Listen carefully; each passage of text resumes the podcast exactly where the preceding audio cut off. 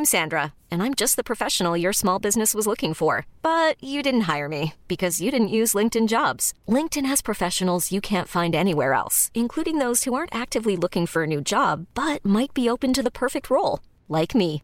In a given month, over 70% of LinkedIn users don't visit other leading job sites. So if you're not looking on LinkedIn, you'll miss out on great candidates like Sandra. Start hiring professionals like a professional. Post your free job on linkedin.com/achieve today. Hey, I'm Ryan Reynolds. Recently, I asked Mint Mobile's legal team if big wireless companies are allowed to raise prices due to inflation. They said yes. And then when I asked if raising prices technically violates those onerous two-year contracts, they said, "What the f*** are you talking about? You insane Hollywood ass." So to recap, we're cutting the price of Mint Unlimited from $30 a month to just $15 a month. Give it a try at mintmobile.com slash switch. $45 upfront for three months plus taxes and fees. Promo rate for new customers for limited time. Unlimited more than 40 gigabytes per month. Slows. Full terms at mintmobile.com. Bakom varje samtal av den här podden ligger flera timmars arbete och löpande kostnader. Podden kommer alltid att vara gratis för alla, men för den som vill finns möjligheten att donera pengar.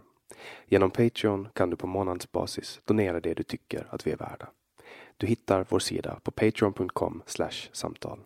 För dig som kan och vill så går det även bra att swisha en donation på nummer 070-3522 472.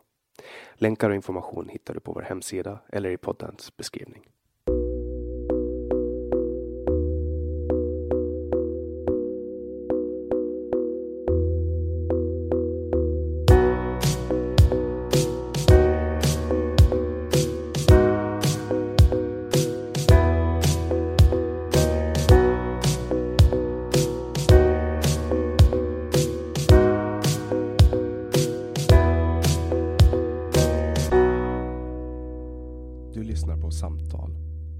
Podcast med fokus på fria samtal.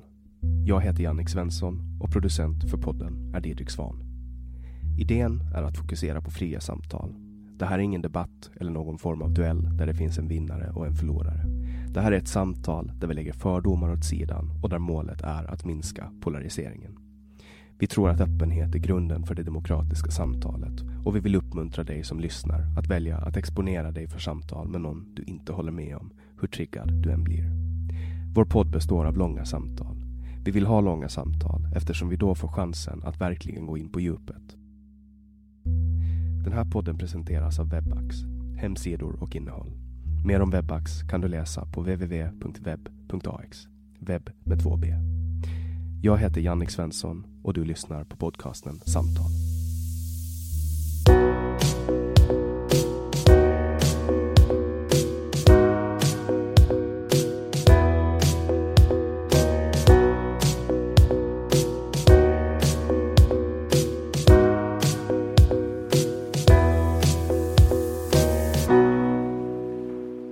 Frick är chefredaktör på Nyheter Idag och grundare av Kärnkraftbolaget.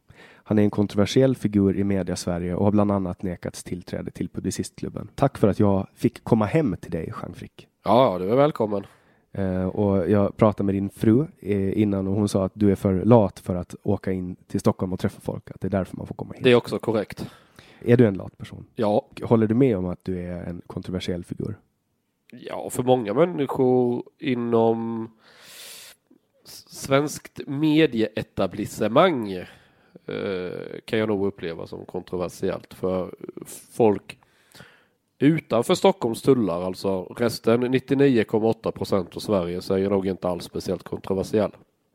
Inom fem minuter från att vi hade träffats så hade du dragit av ett eh, judescenarskämt. Såklart.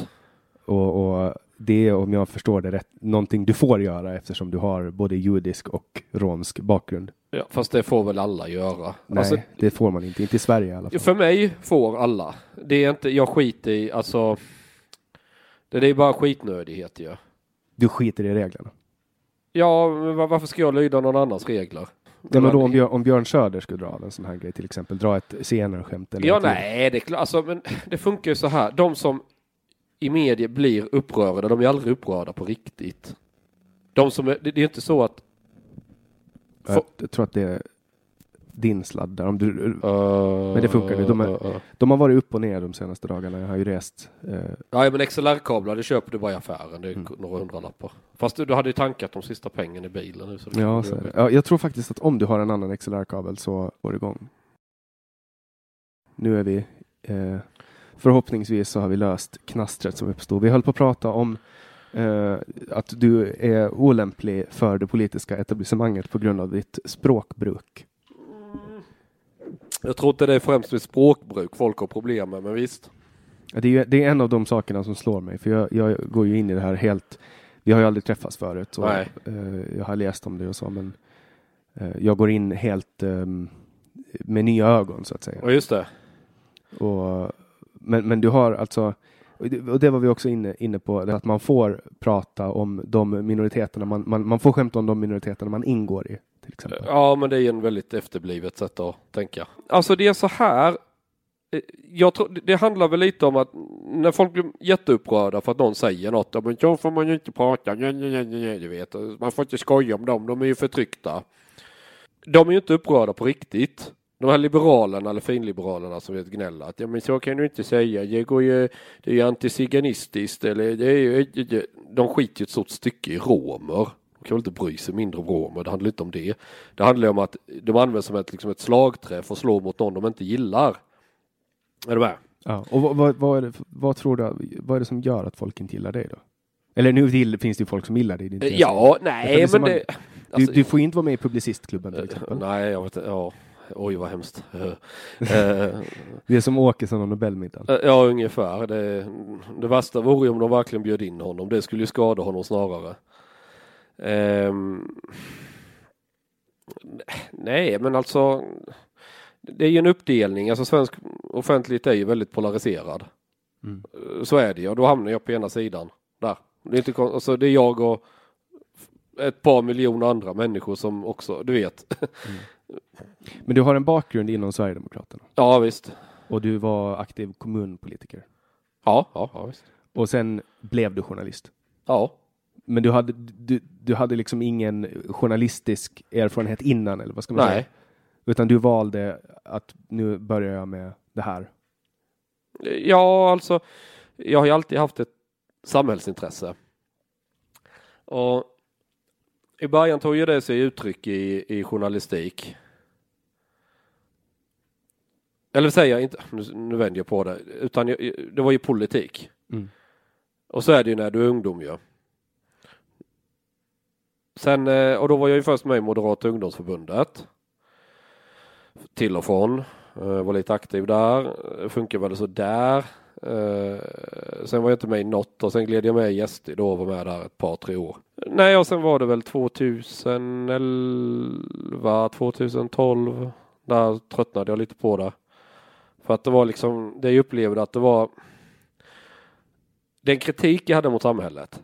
Eller jag kom inte åt det riktigt via partipolitiken. Det var liksom inte där som var den stora konflikten. Det var i medier. Det var hur pratar vi om saker? Vad, vad, eh, vilka problemformuleringar är tillåtna? Det var som att det var väldigt snävt. Vissa ämnen, vissa saker, det, det kan man bara inte prata om oavsett vilken intention du har eller ditt syfte med att du vill prata om det. Det kvittar. Det var bara, nej det här ämnet ska vi bara tyst tyst. Och eh, vill man prata om till exempel problem i utanförskap, eh, invandring, då, då misstänkliggjordes du alltid att ja, det, det vill du nog bara prata om för att du är rasist eller du vet så här. Typ misstänkliggöra Eh, folk. Ja, ja, det var, det var liksom, eh, det, det, det fanns inte i deras huvud att, det, att man kunde ha helt andra förevändningar för det. Det var så himla låst. Liksom, det kan du bara se i debatter från den tiden och framåt. Det är fortfarande, det har ju blivit bättre. Det finns ju ett visst svängrum nu. Eh, Ja, ja, det, har- och det, och det svängrummet har ju uppstått för att fler människor börjar göra som jag gör. Det är att- Hänga, hänga ut invandrare. Nej, det är inte det. Det handlar inte om det. Det handlar om att du skiter i vad socialliberalerna säger. Du skiter i vad SVT säger. Du skiter i vad Anders Lindberg på Aftonbladet ylar om. Du skiter i Peter Wolodarski. Allihopa bara ner med byxorna och visa röven för dem. Bara fuck you. Vi snackar vad vi vill. Sen får ni skriva och vara hur jävla kränkta och upprörda och, och alltihopa. Och när du gör det, mosar den här bajsmackan i ansiktet om och om, om igen på folk, till slut lär de sig, så slutar de vara kränkta. Det är den enda medicinen för att de ska, för det här, är, det här handlar ju inte, eller det handlar ju inte om att de är kränkta på riktigt. För om jag till exempel drar ett skämt om zigenare, ja då skulle det väl vara zigenare som blir kränkta. Men varenda, varenda en jag känner med romsk bakgrund, de skrattar ju själva åt det, tycker det är nu kul. får, nu får man ju inte heller säga senare. Alltså till och med, till och med där är ju... Eh, Ja men det heter zigenare, punkt. alltså man har ju bytt namn till romer för att... För, Jaha, men varför heter det antiziganism då? jag, har inte hört, jag har inte stött på... Jo, det används hela tiden. Säger du något illa om zigenare? Det, det heter, de kallar sig själva zigenare. du kommer ihåg vad som hände med Åsa Romson när hon sa senare? Ja, ja, men det... Hon det fick ju stor stryk i tidningen. Ja, såklart. För hon, hon- är ju själv, hon företräder ju ett parti som själva är skitnödiga med allting och ska vara jättepolitiskt korrekt och allting. Men folk, jag har en släkt, när jag föddes hette jag Lindberg i efternamn. Det är en svensk eh, romsk släkt eller resande zigenare. är, det fattar är de från Finland eller? Nej, Lindberg är svensk. Men då har jag en släkting som heter Molle Lindberg på den sidan. Och han är väldigt känd i Sverige som en sån här predikant. Och han kallar sig själv zigenare eller zigenarpredikanten. Och jag ringde till honom, det finns en intervju på Nyheter idag med honom där jag frågar kan man använda ordet zigenare? Ja, jag är ju jag är en stolt zigenare säger han. Det är så vi heter och det är så det, det är det jag är. Varför ska jag inte få använda det ordet? Alltså, och, och, och, så, så det är klart, och, och, en del har ju använt ordet zigenare på ett nedsättande sätt. Precis som att en del använder svennejävel nedsättande eller vad fan det nu kan vara för någonting. Men ska man låta dem som använder ett ord lite nedsättande vara de som definierar det? Är du med? Mm. Och så är det ju idag när, när 51 procent, alltså så länge 51 procent anser att någonting är, är som det ska vara, då blir det ju så. Alltså om 50,0001 procent anser att en, en lag är rimlig. Jo, men måste jag, bara för att andra runt omkring mig anser något, måste jag också då anse samma sak? Är är jag tvingad att tycka likadant som andra? Det beror på vilket läger man vill ta. Alltså vill man vara en eh, politiskt, farlig, politiskt farligt gods, då kan man ta din sida. Men om man vill vara accepterad i finrummet, för att det är ju en, det går ju en gräns i, i landskapet idag, när det kommer till det politiska landskapet. Antingen är man en, alltså, ur mitt perspektiv. i alla fall. Men vilket fattigt samhälle. Ja, men du visst, måste visst. tycka som alla andra, Nej. annars så är du... Uh! Nej, men, och målet med den här podden är eh, att, att liksom eh, minska polariseringen genom, genom att prata med folk. För jag menar, googlar man på dig till exempel, då får man ju upp alla dina, eh, all, alltså, vilket jag gjorde på vägen hit. Jag satt och googlade och försökte researcha dig och då Ja. kommer det upp så här att du är en informatör för ryssarna. Jo, ja. Du är eh, sverigedemokrat. Ja, nazist också. Ja, Och nazist. jude. Och, och, Och zigenare. ja, du är också judehatare. Ja, det är jag också. Och då, får, och då kollar man så på vilka källor. Nu har ju du börjat, nu börjar du ju tas in i etablissemanget om, om man kan klassa eh, tidningen Filter eh, som, eh, eller heter den tidningen Fokus? Ja, den är- ja, Filter. jo. Vad heter det? Är, är det två olika tidningar? Fokus och Filter? Ja, det är två olika. Två, vilken var det du var med? Var, Jag har varit med i båda. du har varit med i båda. Och de är väl ändå etablissemanget inom citationstecken på något sätt? Ja, de är väl innanför. Alltså, jag tänker inte i termer av etablissemang. Jag skiter i hela det där. Det är bara efterblivet. Men en kvinna skriver en bok där hon följer dig Ja, eh, och blir uppiskad i SVT ja, för att hon har med dig, för att hon har ja kopplingar till dig. Ja, visst. Det, det, ju, det, det beskriver ju vilken jävla havoc du sprider runt dig. Ja, ja, visst. Varför är det så? För jag tycker det är kul att sprida havoc. Ja. Och, och du vet vad jag syftar på när jag pratar om det? Alltså när jag säger det här med författaren och... Ja, ja, ja visst, men, men de, de kan inte hantera det därför att så här, om du, om du riktigt idiotkollar allt jag gjort. Jag har aldrig sagt eller gjort något rasistiskt. Jag har aldrig sagt eller gjort något som är så uppenbart osant eller farit med fake news eller ljug. Det, det existerar inte. Hade man hittat en sån grej så hade ju alla suttit och hamrat om den och tjatat och haft den som exempel. Men det finns inget sånt, utan allt du hittar som är kritik, det är liksom det halvkvädna, det, du får läsa lite mellan raderna. Det finns liksom inte riktigt Nej, det är ju väldigt mycket guilt by association. exakt, exakt. Och Så det här- Du har haft med Kent Ekeroth att göra. Ja, jag var ju med i SD, tror väl fan jag kände Kent. Alltså vad, vad, vadå? Och det används ju mot dig hela tiden. Jaha, jag har känt Kent. Ja, men vad säger det om? Alltså vad, jaha. Nej, Och, men alltså, säger man, han, har, han har ett dåligt namn och säger man ditt namn och hans namn bredvid varandra tillräckligt många gånger, då kommer du att, att den beröringen Ja, kommer att just liksom, förstår du, det kommer att osa radon om dig. Ja, jag har suttit i möten med Robert Aschberg också. Jag, alltså jag har ju träffat alla Ja, då är du vänsterextremist också. Ja, det är Mattias. Jag har mycket, haft mycket, mycket mer kontakt med Mattias Våg i researchgruppen. Om du vet vem han är? Absolut. Ja, än vad jag haft med Kent Ekeroth. Ja, men det är ju alltså, Alltså det, det är vänster, vänstern är ju god. Eh, man kan ju alltså, vänstern Ja. är god och, och jag och tror det är håller på att ändras nu. Jag tror en vänstern kommer börja bli de onda. Alltså vi har ju två offentligheter nu ju. Alltså det som har hänt är att nu, nu, du, nu, nu ställer du dina frågor väldigt mycket utifrån perspektivet att du liksom det är Dagens Nyheters världsbild. Ja, absolut. Eller alltså, Men jag, det är, inte, det är inte längre majoriteten i Sverige. de- det, det håller på att skifta. Ja, det håller på att skifta. Och det är bara skit, alltså den dagen de har något intressant att komma med istället bara för att gnälla på andra och tycka att den är ful och den är inte anständig, har i möblerade rum och bla bla bla bla bla. Du vet, de är högst upp på det högsta Eiffeltornet de kan klättra. Ja, men stanna där då. Men så länge, så länge de inte själva har något intressant att komma med som folk faktiskt vill ta del av så gör ju de sig själva mest irrelevanta. Mm. Och det är det som är liksom, jag skiter i- så de får kalla mig vad de vill, kasta skit, kör hårt, ni får tillbaka. Det är liksom så, terrorbalans. För om vi tar nyheter idag. Det, Ja. går, det går bra för nyheter idag. Ja, rätt. Finansiellt så, så funkar Ja, det vi har prenumeranter, vi har ju reklamintäkter och, och så, absolut. Och nyheter idag, eh, den uppfattningen jag får av nyheter idag är att man ska hålla sig undan från nyheter idag om man vill vara i de fina salarna. Förstår du vad jag menar? Ja, det gäller kanske vissa grupper. Nu delas vi rätt friskt faktiskt av även väldigt etablerade debattörer. Så att, När folk pratar om alternativmedier, ja, då nämns avpixlat och nyheter idag till exempel. Ja, Man, man, man gör då, man Ja. gör den namedroppen. För alla vet att avpixlat är jättehemskt. jättehemska och knutna till SD och de är rasister och nazister och fan och hans mormor. Ja, Och då säger man avpixlat och nyheter idag. Man, man kli, kn, Ja, klumpar ja, ihop visst. dem.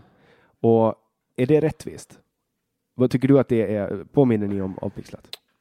det får du själv avgöra. Jag ska, så det, Ja, och, okej. och jag var, jag var inne och kollade eh, snabbt bakom betalväggen. Eh, för jag Ja. fick tillgång eh, av dig. Ja, Och- visst. Och Du då, är mutad nu, du är inte opartisk ja, nu är jag mutad. Ja, vad, är, det- vad är det värt då, en, en, en eh, prenumeration?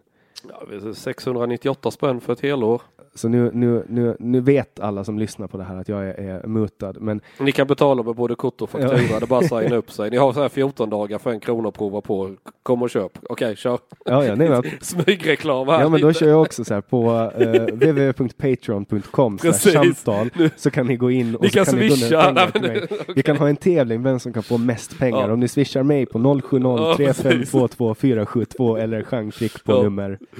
Nej, skit i det, skit i det. Skit jag, jag håller inte på med Swish. Nej jag har förstått att du inte gör det. Men i vilket fall som helst, när jag gick in och kollade på nyheter idag, eh, då ser jag att de, de artiklar som det går bäst Ja, för, de ha, har med migrationspolitik att göra. Ja, Det har med utlänningar som har begått brott mot svenskar eller andra utlänningar i Sverige. ja, Eh, och det har i allmänhet ehm, ingår i den sfär som, av, av diskussion som Sverigedemokraterna har velat prata om väldigt länge. ja. Vad beror det på? Det beror på att det har funnits i mediesverige så har det funnits, det har varit en vit fläck väldigt mycket. Och det har samtidigt varit något som berör väldigt många människor, otrygghet, eh, grova brott, grov brottslighet har ökat. De här sprängningarna vi har nu, nästan var varannan dag höll jag på sig. Till och med på Östermalm så fan nästan hela kåken och var väl halvt på väg att rasa. Det har ju varit sådana extrema eh, liksom, skjutningar. Vi har inte haft så mycket mord, alltså ihjälskjutningar och grejer. Alltså, nu senast igår var det en artikel, vi skrev den först. Tre dagar senare eller något tog Aftonbladet upp den. Då hade de ju, skulle de råna en person på pengar. Det var någon som kissade i munnen. Ja precis, Såna, sånt här hörde du inte talas om för tio år sedan. Någonting håller på Men det läste jag igår i Expressen, Aftonbladet. Ja, vi var ju först på den ja, och sen kommer de tre dagar senare. Så de har tagit den av er. Ja, men sen, det kom ju från tingsrätten ju. Så det, jag det trodde gör- att det var en rewrite, att ni hade gjort en rewrite från Aftonbladet. Nej, det är de som har rewritat oss. Okej. Eh, skriver de med att det... Att det Nej, inte på en sån här grej, för vi är ju inte, det är inte vi som är källan. Det är ju eh, förundersökning och, och liksom, det, vi har ju hämtat allt från tingsrätten ju, så de kan ju bara gå rakt, men de har ju säkert sett det genom oss. Det skulle jag gissa. Jag vet ju att folk är inne på Aftonbladet och pluskonto också hos oss ju. Mm. För jag blev ju jätteförvånad, eh, nu avbröt jag det mitt i en Jaha. tes, förlåt, men eh, jag blev jätteförvånad för någon vecka sedan när jag satt, vi kom in på någon nyhet och så så refererar Sveriges Television eller SVT till att som Nyheter idag har avslöjat. Ja. Och det blev jag förvånad över. Men det har, det har varit så ett ganska bra tag nu. Jag tror Ja. den här bilden av oss, det var ju när vi startade, då tänkte ju alla direkt, jaha, nu är det en till avpixlat, alltså inom etablerad media och så. Mm. Och sen har man bara liksom, sitter det bara i bakhuvudet. Och så vänstern då, de kör ju på det maximalt för de tycker inte, eller när jag säger vänster så ska jag vara lite rättvis. Det finns en stor del av vänstern som faktiskt gillar oss. Många som prenumererar och, och stödjer oss på alla sätt och vis, som är vänster. Men det finns en del av vänstern, den här som har blivit gått in på identitetspolitik, som eh, jag brukar kalla dem liksom vänsterliberaler, eller om du förstår vad jag menar. Ja, typ. Ja, du- Det börjar ju alltså liberaler. PK-vänster eller vad man nu vill kalla det. De har ju varit eh, politism, fanns det något som hette innan, men som, Och det var en vänster. eh, ja det var ju någon det var väl någon hemorrojd i röven på Aftonbladets ledarredaktion eller hur man ska förklara det. den är ju nedlagd nu. Men de hade en vänster. Eh, Ja, alltså, ja de vänster- skulle, någon vänster woke, eh, jag vet inte, något jävla trams. Men de körde ju mycket det här att oh, vi är jättehemska, du är ett hot mot demokrati, oanständigt, det kan man ju inte läsa och bara bli intervjuad, var så jättehemskt och bla bla bla. Men de är ju bara så här gnällspik och folk sket i dem och det gick ju åt helvete för projektet. De hade inget eget kul att komma med. Det håller ju ett tag att hålla på sådär men det, det funkar ju inte i slutändan. Till slut blir man ju själv tönten. Det är lite så det är. Vi är ju aldrig töntar, vi är ju alltid lite punk och drar ner brallorna på folk och eh, du vet, ska alltid göra lite grejer som väcker debatt och avslöja grejer. Iraks försvarsminister är ju lysande exempel. Ja, det, det var det. det. Där kom det. Jag blev förvånad för att det var ni som gjorde det avslöjandet. Att alla, att de också akkrediterar. För Det, är jo. ju, det är ju ingenting nytt att man, att etablerad media tar saker från alternativ media. Nej, Eh, nej. Men att akkreditera dem, det Kan var... Ja, men, nej, men det, det har det har hänt flera gånger tidigare också, både i Aftonbladet, Expressen eh, och eh, jag tror, hade det varit eh, Ja, det- där är också en skillnad för att etablerade medier länkar ändå till oss och har inga problem att använda oss som källa och sådär. Eh, Det skulle man nog inte göra med samhällsnytt eller med fria tider, det tror jag inte. Så att där upplever jag inte att det, vi, alltså från början så hade de ju den här bilden att, att vi antagligen var som samhället, men sen har ju de flesta journalister upptäckt att nej, vi är ju inte som de gör. Och vi är väldigt noga med research, vi är väldigt noga så här, för jag vet ju att skulle vi dra ut någon så här påstående som Iraks försvarsminister så visar det sig att vi har fel. Och där finns ju ett exempel eh, om man tar till exempel metoo. Då var det ju i princip, alltså tar vi de, de eh, fem största tidningarna i Mm. Sverige, eh, så, så var ju alla ute och spekulerade i namn innan Mm. någon var dömd. Men Nyheter idag gjorde inte det. Nej, vi publicerar inte hans namn. Och det var, och, och när jag går tillbaks i historiken och kollar på varför, för jag försökte ta reda på varför du inte gjorde Vi det. satte en ruta i några av artiklarna att varför vi inte namnpublicerar. Ja, exakt. Och det, Ja. och det är det jag syftar till att då, då gjorde ni liksom, ni hävdade de journalistiska principerna. Ja, ja, ja, visst. Och, och det, hade, det, det tror inte jag att så många förväntar sig av en alternativ media inom situationstecken. Nej, alltså jag, jag bryr mig inte vad folk förväntar sig. Jag har min linje, sen håller jag den. Och, alltså, det, och det är också, det är lite det, kanske det som är poängen med nyheter idag. Vi skiter ett stort stycke i vad andra gör. Alltså hur de, det är inte så att vi kommer bedö- alltså vi, det finns något väldigt svenskt i det där att man vill alltid vara i mitten någonstans och titta hur gör alla andra och själv vara i, i den här gemenskapen och den värmen och ta samma beslut och allting. För alla de här tidningarna fälldes ju med. Men de tyckte nog inte det var så jobbigt för de var inte ensamma om att bli fällda. Nej. Alltså, vi kan gärna göra fel, bara vi gör samma fel som alla andra så är det okej. Det är lite sån här logik. Jag, och jag säger inte att vi alltid tar rätt beslut i publicistiska saker. Vi kan ju även göra misstag och vi är inte mer än människor. Men vi bygger allting på helt egna resonemang, helt eh, utifrån då här pressetiska regler framförallt, för vi är ju anslutit oss dit. Men vi sitter ju inte liksom och tittar bara, aha nu är det okej bara för att eh, Aftonbladet och, och de hänger ut hans namn. Ni väntar på att någon gör, går först liksom. Nej, det gör vi inte. Alltså, även efter de hängde ut namnen, vi, vi, vi sket i att skriva det. Det var först när han själv hade kommenterat i Aftonbladet, han har själv pratat om det i offentligheten. Så jag fick ju reda sen på att det var väl inte en helt frivillig intervju han hade med Aftonbladet, men det var så jag uppfattade det. Och så tänkte jag att okej, det var utifrån den informationen som vi sen använde eh, Virtanens namn då ja. Men fram till det så, nej. Och det, jag sket ju om de andra eh, liksom namnpublicerar, det är deras beslut. Men så blev de ju fällda också. Så jag hade nog mer rätt än vad de hade i att bedöma det liksom pressetiskt. Ser du dig fortfarande som sverigedemokrat? Nej, Känner du att du... det, det gjorde jag knappt när jag var med i SD. Men, så du känner liksom inte att du vill gynna dem mer än något annat parti? Nej, så tänker jag inte. Jag tänker inte de termerna. Eller Möjligen att jag, jag är ju borgerlig, eh, är jag ju. För jag upplever inte Sverigedemokraterna borgerliga. Nej. Jag upplever dem som ett vänsterparti. Ja, Alltså de vill, de. För de är- pratar ju bara om, om välfärden hela tiden och de vill ju stärka välfärden. etc. Ja, du kan prata om välfärden och vara höger. Eh, Konservatismen har ju det utrymmet, förvisso. Ja, ja absolut. Så alltså, är i det. och med att, i och med att man har en tradition av en stark Men, välfärdsstat. men i normala fall när vi pratar borgerlighet så inkluderar man sällan konservativa idéer utan det brukar vara en, olika varianter av liberalism. Mm. Jag, jag upplever att de fortfarande har ganska stort behov av att reglera marknaden etc. och därför Ja, det stoppar de till vänster. Eh, Ja, ekonomiskt är de något till vänster, värderingsmässigt något till höger. Så Mm. kan man säga. Men jag, jag, tycker, jag tycker, men det är bara min personliga, alltså jag ser ju det här från ett, från ett helt annat perspektiv. I och med att jag, eh, jag är ju inte svensk utan jag är från, från Åland. Ja, oj vad osvensk du är. Okej. Ja, nej, och så heter jag Svensson också. Ja, precis. Och du är så osvensk så. Ja. Nej, men jag har, jag har i alla fall, eh, jag har i alla fall en fot på Åland, en fot i Finland och en fot i Sverige. Ja, just det. Och har på, på något sätt så tycker jag ändå att jag har en, en eh, outsider-observation Mm, eh, som, som perspektiv.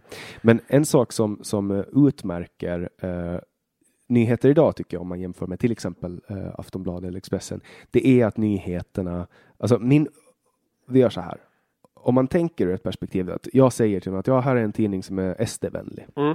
Och så går man in på, och så går den personen in på eh, nyheter idag, då kommer de att få den bilden bekräftad när Mm. de ser vad som folk läser. Mm. Invandrare, misshandlare, 65 Visst. år, bla bla bla.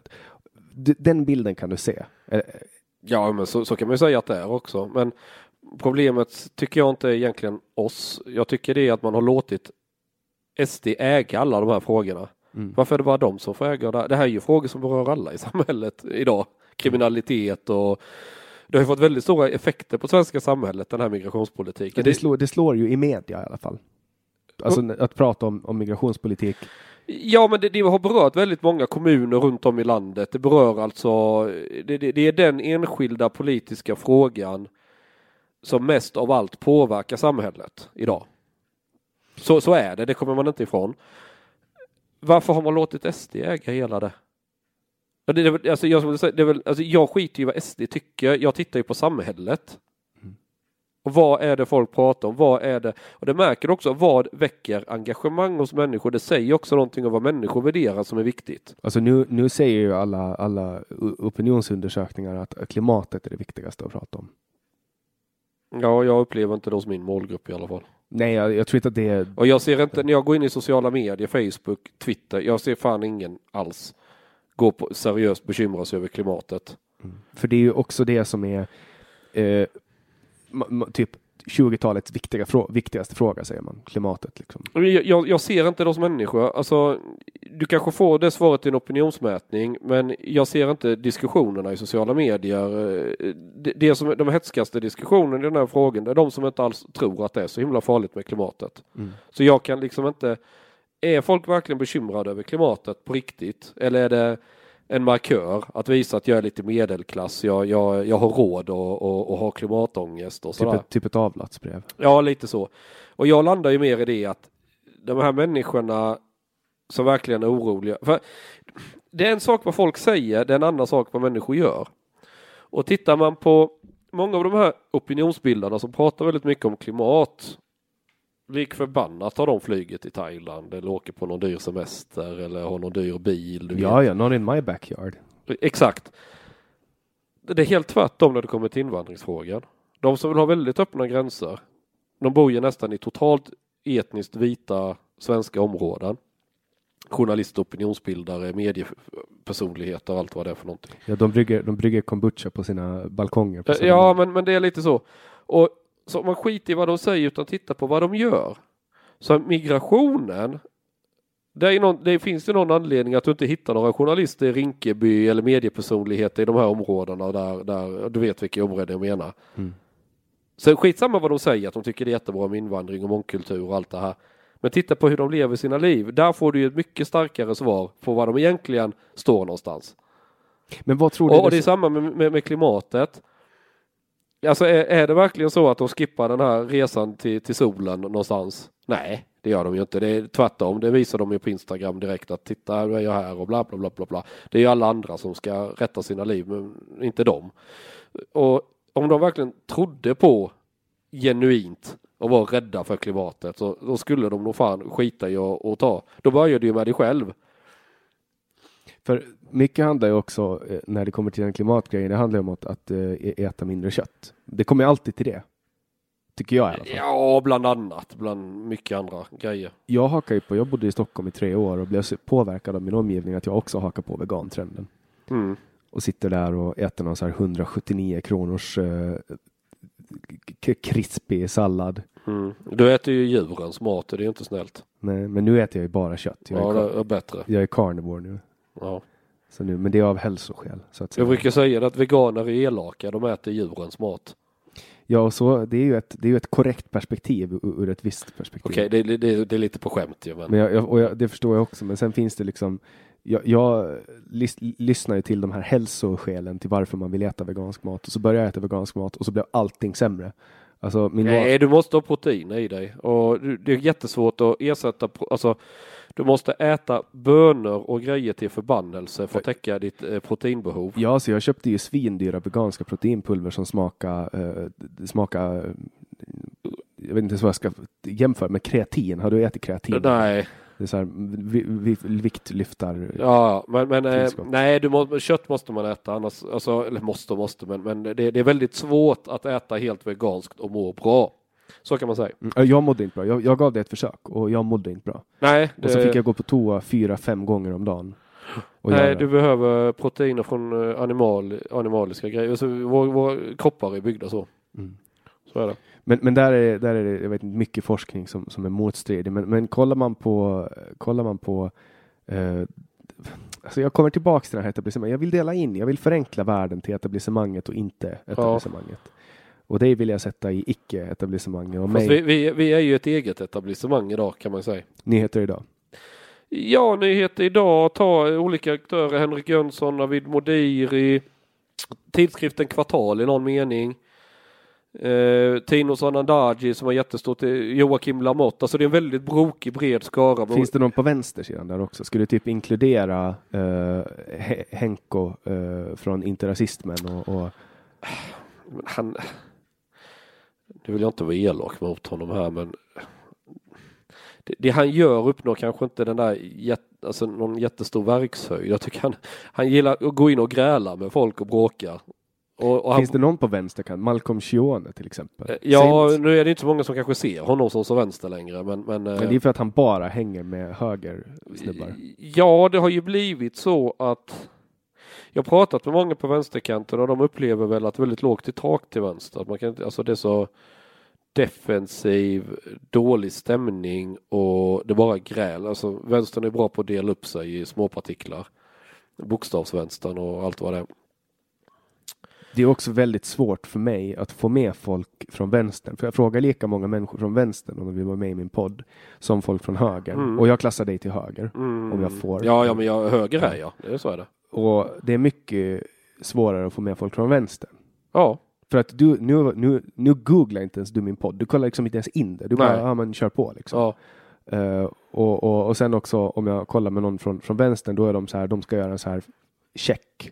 Kolla att jag har liksom en clean record. Och, Ja, men de, det, det är en religion. De är skitnervösa. De, det är så. Det, och, och det gör ju att jag på något sätt eh, kanske får lite positionen som höger, vilket jag också är. Alltså Mm. jag är höger. eh, Jo men allting dras åt det hållet av att vänstern, de har ju fått Det tycker jag är fantastiskt från vänsterhåll. Här, våga vägra ta debatten.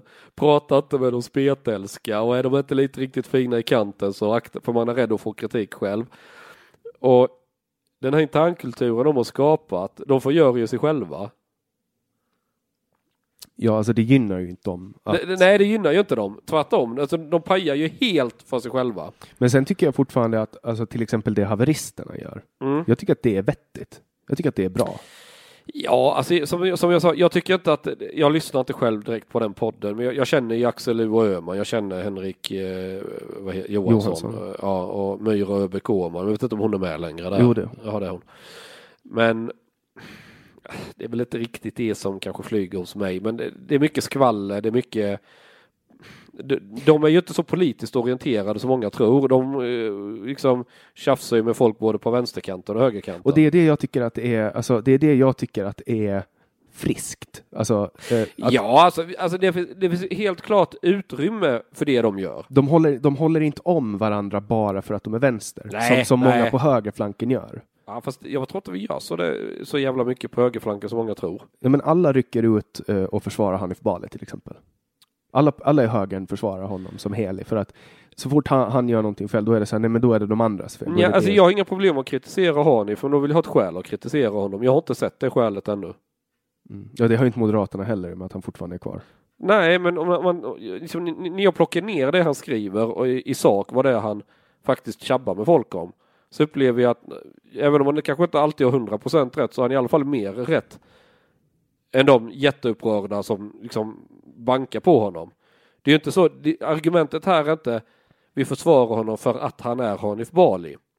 Utan argumentet är ju så, så här, vi, vi har gullat jättemycket med Kristdemokraterna kan man säga. Vi hade ju en lång intervju med Ebba Busch, Thor- eller Ebba Busch nu, i mellandagarna, så vi släppte videointervju på Nyhet idag. Och det gick hon med på. Är det därför? Är det Ja, därför? annars hade hon väl inte suttit framför kameran. Nej, och det förstår jag, men, men det jag försöker komma till är att då, är hon, då måste ju hon vara nazist nu enligt Aftonbladet. Nej, de skiter i det. Aftonbl- Aftonbladet har inte sådana problem med nyheter idag. Kanske Ja, någon ett- enskild ett- medarbetare Dagens Nyheter. där. Dagens Nyheter. Ja, DN har ju det ju. Ska, ska, jag ska Men, berätta. men, men, men min, min, min poäng är att trots det partiet jag kanske står närmast just nu, det är nog KD, skulle jag säga. Om, man ska prata i sådana termer. Mm. Men det har ju inte hindrat mig ett skit från att hålla på och jävlas maximalt med dem om plastpåseskatten. Nej. Och bara trycka det i ansiktet på dem. Så att det handlar liksom inte om att bara försvara Hanif Bali eller försvara Kristdemokraterna eller Moderaterna eller SD för den delen.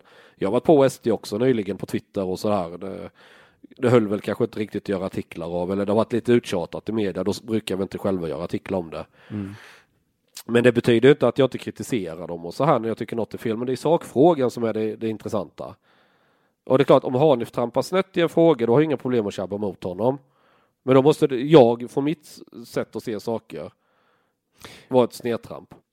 Eh, när, ni, när, när ni ska släppa en nyhet, Mm. funderar ni då på den potential det kommer att göra i att ni vet att det här kommer att flyga skitbra? Det här kommer bli jättemycket diskussion, jättemycket delningar. Ja, det är klart man resonerar så. Oavsett hur många klick eller prenumeranter vi får in så är vi väldigt, väldigt noga att det måste vara korrekt och sak och vi kan stå för det och visa att det stämmer. För, äv- för skulle vi tumma på det där, ja, då kanske vi tjänar lite på det här och nu. Men det är som att pissa sig i byxan, du vet det är varmt först och skönt och sen blir det jävligt kallt och jobbigt. Och det är det, jag, det, är det som är... Så att, så att det, det lönar sig inte i längden. Det här är ett långsiktigt projekt. Det är inte det att vi eh, nu ska vi maxa intäkterna nu de närmsta kvartalet och sen skiter vi vad som händer sen. Nej, nej, Nyhet idag har jag ju suttit med under år efter år sedan 2014 och väldigt långsiktigt byggt upp. Och hur mycket stör det dig att, att uh, Kent Ekeroth registrerar domännamnet? Nej, det är nog mest andra det stör Kommer, mig. kommer det tillbaks och biter dig? Men jag bryr alltså så här, nej, det, jag tror det stör andra än mig. Det är inte, jag har inte problem med det. Nej, men Google är ju inte förlåtande. Men jag skiter i Google. Alltså, hela poängen, ska, ska du kunna vara journalist eller opinionsbildare eller vad du nu gör i offentligheten. Du måste lära dig att inte låta sånt påverka dig. För börjar det påverka dig så kommer du förr eller senare bli en i raden av de här ängsliga, som lite kastrerade, vågar inte göra saker, rädd vad ska andra tycka, vad ska andra tänka. Det är inte det som ska orientera dig. Det som orienterar dig, är det sant, är det relevant? Är detta någonting som är viktigt för folk att, att läsa? Och, och, och, och har jag på fötter här? Mm. En rolig sak som jag tänkte på idag när jag satt och läste om din öppna konflikt med Dagens Nyheters chefredaktör Peter Wolodarski.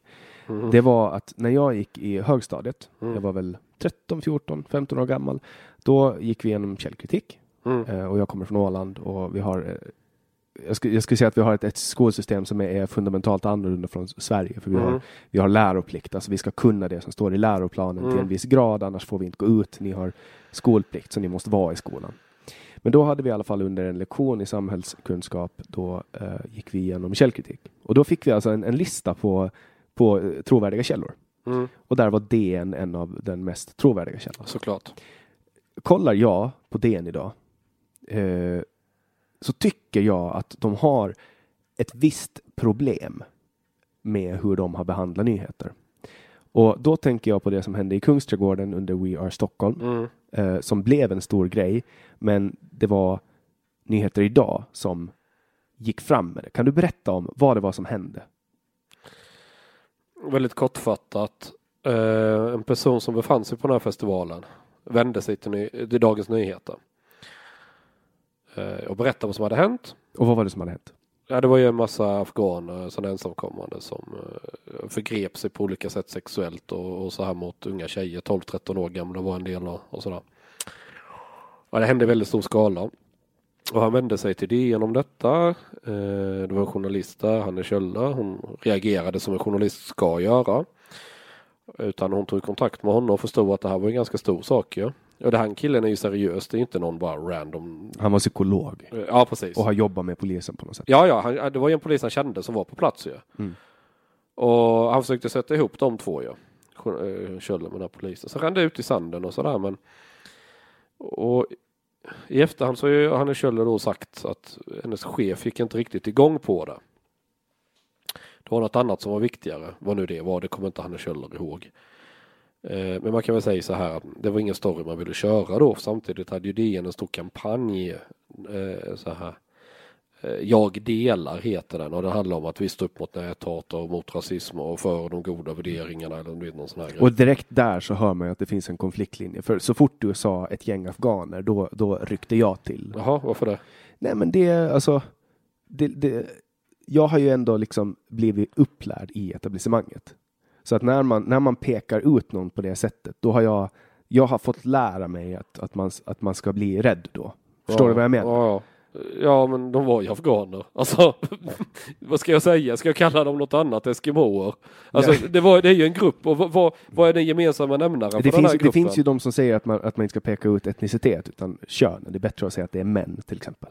Det var inte random män i Stockholm som gjorde detta. Det var ju, den gemensamma nämnaren är att de, just att de är företrädelsevis från Afghan och framförallt de är ensamkommande som kom de här åren. För det är ju en, ja, de påstås ju vara minderåriga men de flesta var väl över 18. Eh, Liksom, det räcker ju att titta på dem så ser man att de inte är några 16-åringar. Men det här var alltså sommaren efter flyktingkrisen.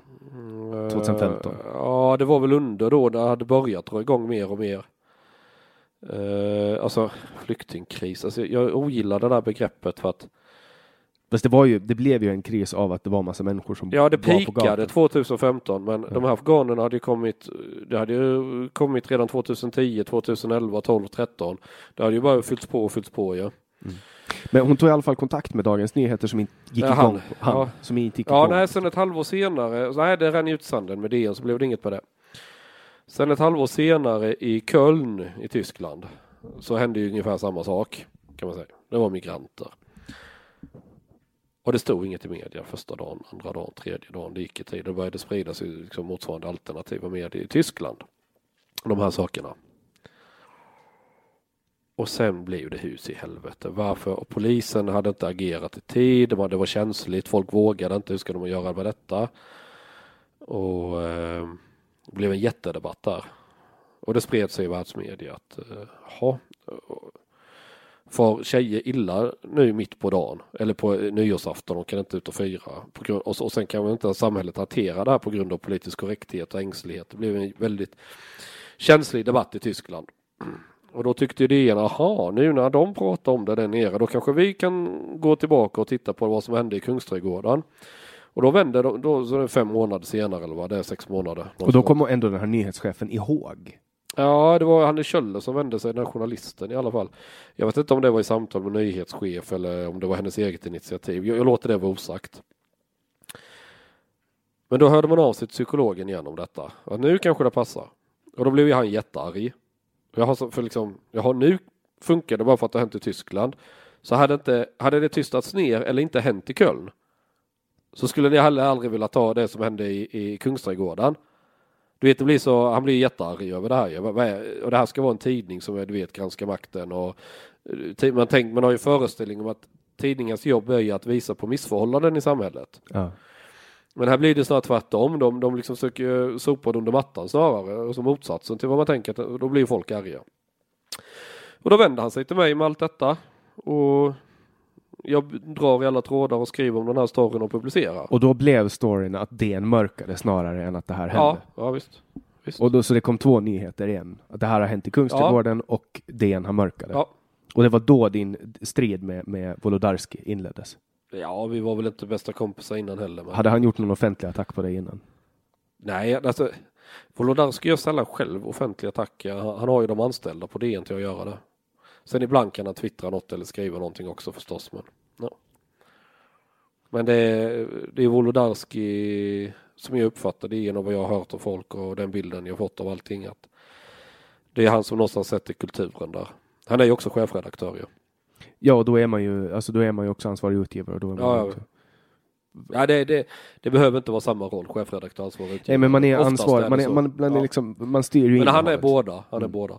Vad jag vet. Ja. Men det här ledde då till att eh, den här nyheten kom ut. Mm.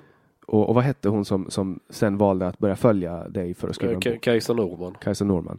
Och när hon, då valde hon att skriva en bok om det här. Mm. Och jag såg en intervju på SVT. Mm. Nu får du hjälpa mig med namnet för jag kommer fortfarande, jag kommer Fichtelius. Fichtelius, exakt. Jag har läst hans, eh, i början på min journalistkarriär karriär så läste jag hans, hans bok. Ja, Man ska vara konsekvensneutral och sådär. Exakt, alltså hur man ska göra. Han, han, och så såg jag den här intervjun där han eh, intervjuar Kajsa Norman och på något sätt så vrids det från att hon har skrivit en bok om dig och det här avslöjandet och den här psykologen också till att hon på något sätt har ha varit delaktig i att eh, sprida en dålig bild av invandrare. Mm. Och, och han använder sig av alla de här klassiska eh, övertrampen som han själv har skrivit en bok om. Ja, vi gjorde en video om det när Aron Flam sitter och läser ur hans bok. Och sen klipper vi in när han gör övertrampet. Och sen läser Aron Flam nästa del i sin intervjubok. Och det, det där är liksom för mig som, som ändå har haft någon form av Alltså jag har ändå sett upp till honom, förstår du vad jag Ja, menar? jag förstår. Ja, Alltså jag har ju läst hans litteratur, jag har lärt mig av, av honom. ja visst. Eh, och sen får jag se honom sitta i Sveriges Television och göra på det där sättet. Ja, eh, eh, SVT backade ju senare från det där inslaget. Ja. Ja, men det var väl... Beriktigande eller så här att bla bla bla. Ja, Jag kommer inte ihåg exakt vad de sa men. Och det var, ja, de gjorde det, men, men när SVT rättar en sån här grej, alltså man har ju, skadan är ju fortfarande... För att det jag upplevde att de gjorde De, då... de De, skadar sig själva gör de ju. jo, men det jag upplevde att de gjorde där, det var ju att de sköt ju eh, budbäraren. Hon har ju bara skrivit en bok om det här fenomenet. Ja, Och, och då...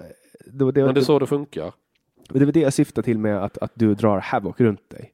Och sådana exempel finns det hur mycket som helst med mig i olika sammanhang. Hur mycket som helst. Ja, och berätta om när du var en rysk spion då. ja, eh, det var ju när jag anställde Pelle Zackrisson så jobbade han på Hela Hälsingland. Eh, och där var ju Patrik Oxan en ledarskribent. Och jag vet att Pelle har stört sig lite på en del grejer med Oxanen sådär. För Oxanen liksom lite, ska vara väldigt centerpartistiskt och ibland tenderar han lite att eh, närma sig det här foliehattandet om jag säger så med sina liksom, olika teorier om saker. Ja visst för all del, Eh, jag har inga problem med foliehattare. De är oftast väldigt underhållande att läsa och det kittlar ju liksom fantasin och så här men Men det är underhållning. eh, Ja, lite mer. Extremexemplet är väl, vad heter han i USA?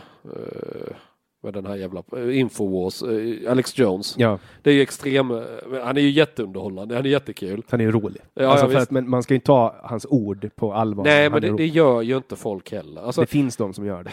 Jo, jo, men de kommer alltid hitta något idioti som de... Alltså, och här kommer vi igen till media, det är att man måste ha lite förtroende för läsarna också. Ja, absolut. Man ska, inte, man ska inte utgå från att de är dumma i huvudet. Eh, nej, precis. Och är de dumma i huvudet är deras problem. Det betyder inte att världen går under. Men, men det fattar en del medier inte. "Eh, men Det är ju fake news. Nej, det är på skämt. Ja, men sånt kan man inte skämta om. Jo, det kan man. Det är bara du som saknar humor. Alltså, du vet. Eh, var var vi någonstans? Jo, Oksanen. Och när Pelle började hos oss så fick han bara någon idé. Bara kolla, vad gör Oksanen om dagarna så här? Du vet, det kan han inte gärna undersöka när han jobbar på samma redaktion. Men nu var han så här, shit, när jag är på en ny ställe nyheter idag, här kan jag göra lite, du vet. Här finns inte de här begränsningarna eller han får inte sparken om han börjar granska sin före detta kollega eller någonting sånt. Bara kör. Så han började mejla runt lite, eller han började så här, ah, jag testar bara på chansning med UD. Finns det några mejl mellan honom? Så frågade han senaste halvåret eller året eller vad det var. Och då har ni en sån offentlighetsprincip i Sverige? Ja, ja, ja, då får man ut det då. Jo, det fanns en mejlkonversation och så fick han ut den.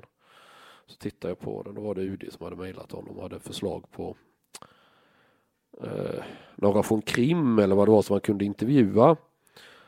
Så tittade jag på det, är detta någonting eller är det bara liksom Så funderade jag lite men hmm.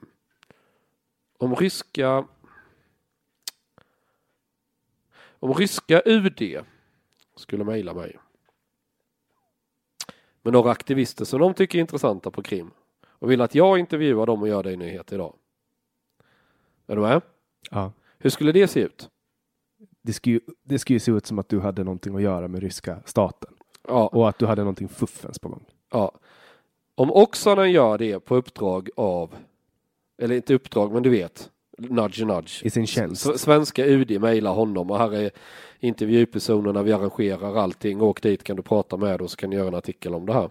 Då är det ju typ staten som har... Ja, lite så. Är det någon skillnad här eller tänker jag fel? Du vet, jag, jag förstår du, men jag vet inte riktigt var jag landar med detta. Så jag vänder mig till olika personer. En var ett, eh, magasinet Filters chefredaktör. Eh, en annan, jag kommer inte ihåg alla, Ola Sandstig. Och, eh, I alla fall det var ett antal personer. Det var nog fem, sex olika. Och fråga, är det här vanligt att, att man försöker liksom, du vet, föreslå en nyhet och så här eller? Så då var det alltså de myndigheterna som mejlade honom. Ja, UD hade mejlat honom. Och det var inte så att han hade fråga om hjälp? nej, nej, Okej, nej, okej. det var på deras initiativ. Och då hade de valt en journalist, de handplockade Eh, en Ja, precis. Ungefär så kan man säga. Och så intervjun blev jag med ju. Och den publicerades.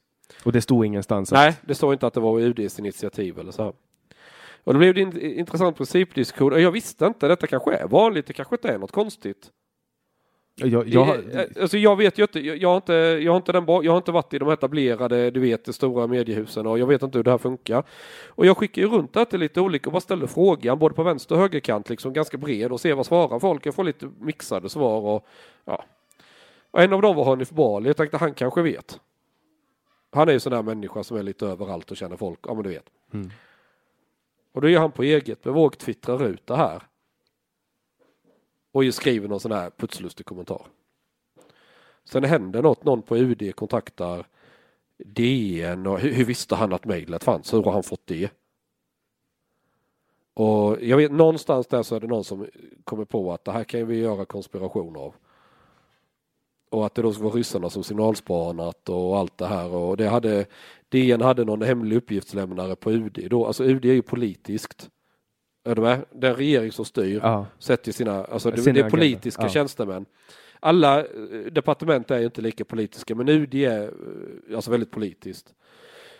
Så då är det någon där med skydd och källskydd som eh, säljer in det här till DN att hur kunde de veta att det här mejlet fanns och bla bla bla bla bla. Du försökte koka ihop det till att se ut som något. Och de undansatte liksom offentlighetsprincipen. Nej, de menade väl De menade väl att Alltså vi frågade om det fanns något mejl så måste vi ha fått indikation att det fanns något att hitta. Ja, typ att, någon, typ att eh, Mr Sergej har ringt och sagt att Chang, nu får du kolla, Eh, ja, fråga precis, Odi om det precis. finns någonting de att, dör att, i. att eh, ryssarna först har signalspanat UD då, hittat det här mejlet, sen sagt till oss nu kan ni begära ut det och så kan ni jävlas med också den. Och den teorin, den har ju lite lätt brister kan man ju väl lätt säga. Om ryssarna kan signalspana UD, varför skulle de avslöja en sån förmåga på en, Till dig också. ja, till mig och framför allt få klämma åt Oksanen. Ja, det känns ju som att Alltså, de är ska det ta väl- någon lite högre upp i hierarkin så att säga. Ja, och eller kanske framförallt så skulle man inte vilja avslöja det allt för att klämma någon. Då är mycket mer värde av att kunna signalspana i, i tysthet utan att de vet om det. Ja. Kan man ju tycka. Alltså du vet, alla, alla som har något mellan öronen skrattade ju åt det. Men DN, DNs ärende handlar ju inte om att de är oroliga över ryssarna. Det handlar ju om att de vill hitta en anledning att, att, att få väck Hanif Bali. Det är ju det det handlar om. För resten av rapporteringen sen, det var, det var ju ingenting som följde upp i sak om detta utan allting var bara kommer partiledningen agera mot Hanif Bali? Det var ju det som alla andra artiklar sen handlade om. Är du med? För- Och för att få det här narrativet att funka så måste jag då vara en suspekt figur som har konstiga kopplingar till Ryssland. Och Sverigedemokraterna. Ja, det är också. Och alla vet ju att Sverigedemokraterna och Ryssland är homies. Eh, Såklart. Ja, men det, det är sån här liksom ska- skapad verklighet, något man har liksom, du vet. Och om man upprepar och tuggar det här om och om igen så, så blir det till slut sant. Det, det är ungefär så det, det, man tänker sig att det ska funka. Och det var så du blev ett ryskt nättroll. Det var, all, det var aldrig någon polisanmälan, det var aldrig någon eh, Säpo-utredning. Nej men Säpo sa ju till och med i DN att det här är ingenting för oss. De bara skrattar ju åt det, de skiter ju så all, Alla seriösa människor skrattar åt det. Men eftersom folk är så dumma i huvudet att de tror att DN är en normal anständig tidning, ja, men då får ni väl vara idioter. Läs DN och var korkade. Alltså det är ju där problemet sitter. Sen, sen var det en annan sak som, som jag såg och det här var ganska nyligen när, när Vänsterpartiet ska byta partiledare och någon, ha, någon SD-politiker får ett sms av en SR-journalist. Nej, inte SD-politiker. Eller vad, vänta en gång till, vad sa du? Vänster... Vänsterpartiet ska byta partiledare. Ja just det, ja men det var en kille, bara en random kille som hade Rosanna Dinamarcas gamla telefonnummer. Och det här är någon som du känner. Nej, men vi hade en gemensam bekant så han fick tipset att vända sig till mig för att det här har hänt innan att massa journalister har sökt Dinamarca på hans nummer. Ja, så kontaktade han mig då så nu är de igång igen. Jaha. Så visade han en sms-konversation, då har någon från DN skrivit. Så han har svarat, det här, det här är Rosannas gamla nummer. Okej, jag förstår. Kan du vidarebefordra ett meddelande till henne? Är du med? Så trots, att, han, trots att han säger att det här inte är, liksom, det är inte hennes nummer längre. Så frågan ändå, kan du vidarebefordra något till henne? Du vet, alltså, det är så tunnelseende nu. Och alla vill veta, kommer hon kandidera och allting? Och så visade det sig att han har trollat media en gång innan. Och så fick de, då hade, då var det Sveriges Radio P4 Väst som hade kört ut en falsk nyhet. Då hon- han hade skrivit att eh, Löfven är en buffel och så hade citatet tillskrivits eh, Dinamarca och så har det gått ut och sen hade de fått säga ifrån att nej det är mitt gamla nummer, det här är fel och så hade massa medier då fått tvingats rapportera att det här var falskt och förklara hur det gick till. Alltså retracta eller vad man ska säga, dra tillbaka det. Och nu var ju allting uppe igen, det var ju helt öppet mål för Smash så sa jag okej då men för han vill ju inte att folk ska fortsätta jaga honom på det numret. Ja, han skrev så här, så formulerade jag en text till honom. Jag har meddelat valberedningen att eh, bla bla bla bla bla, du vet, kandiderar och lite fina citat som skulle kunna vara från henne. Så kör han det då, skickar. De kör ut detta på kvällen. Och alla medier hakar ju på direkt med hänvisning till Sveriges Radio P4 Väst. Så, så, och det är samma radiokanal som gången innan också blivit lurade på samma nummer. Nu gör de om samma misstag en gång till. Hur är det möjligt liksom? Och, sen, och då tänkte jag, eftersom jag ändå hjälpt honom och jag är den jag är så får jag ändå vara öppen med att det är jag. Som ändå hjälpt att formulera detta. Jag kan tänka mig att du njöt lite av det Ja, också. det är klart. Det är kul ju. Så, För, för det jag såg var, jag fick upp rubriker. Nyheter idags eh, grundare Jean Frick stod bakom falsk nyhet. ja, det är klart de försöker dra det Och, och då var det så här, och då läste jag den och du vet, det konfliktar inte med min världsbild. För att jag har ju ändå, alltså, så här, om inte jag är medveten om vad jag läser, om inte jag fokuserar på vad jag läser, då har jag en motor som automatiskt sållar. Om du förstår vad jag Ja, menar. visst, visst. Och jag skulle inte bli förvånad om du blev avslöjad för, för någonting riktigt skumt som du har gjort. För att under så många år så har jag läst ditt namn i etablerad media i så skumma sammanhang. Så Ja. min, den här passiva motorn sållar in dig som Mm. ett, som ett uh, internettroll. Ja, jag tror alla är, alltså även stora tidningarna är ju troll. DN är ju troll ju. Alltså hela det här med signalspaningen. De är ju inte dumma, de vet ju om att det här är falskt. Men Och de det- vill ändå använda sin... Ja, de vill ju köra det bara för att jävlas med Hanif. Alltså allting, är, alla har sina agendor och kör så skit. Sen försöker man slå in det i en förpackning att vi är så jävla seriösa.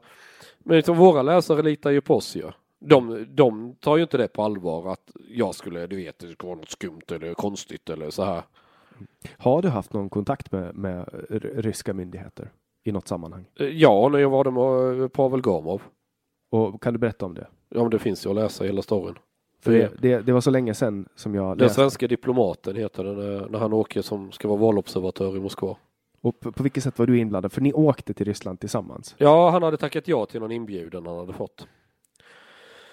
Och alla gäster försökte avråda honom att åka och han försökte få med sig kompisar och folk SD. Kan någon hänga med? Du vet, här kommer bli skitkul, bla bla bla bla bla. Och de sa nej, det där är ingen bra idé. Då ringde han och tjatade på mig och jag försökte avråda honom. Eh, Så varför, jag, jag fattar inte varför, vill du åka till Ryssland kan du göra det privat ju. Han har ju en bakgrund i Ryssland ju, alltså hans föräldrar är ju från Sovjet. Men om du ska liksom, ställa upp på något som liksom mer eller mindre officiell grej och bli bjuden på saker, då är det jävla noga att du vet vad det är du ger dig in på. Men han såg ju tvärtom. Här har han ju chans att få supa och leva jävel på deras bekostnad och ville ta den. Han sket ju i att lämpligt, det brydde inte han sig om det var lämpligt eller inte. Och jag sa till honom, jag kan ju inte hänga med honom som någon jävla kompis till Ryssland. Om han är inbjuden i egenskap av riksdagsledamot ska vara valobservatör. Mm. Så jag kan följa med, men då är jag journalist och då kommer jag skriva exakt allting vad som händer. Och det var ju tanken att han skulle avskräckas av det. Mm.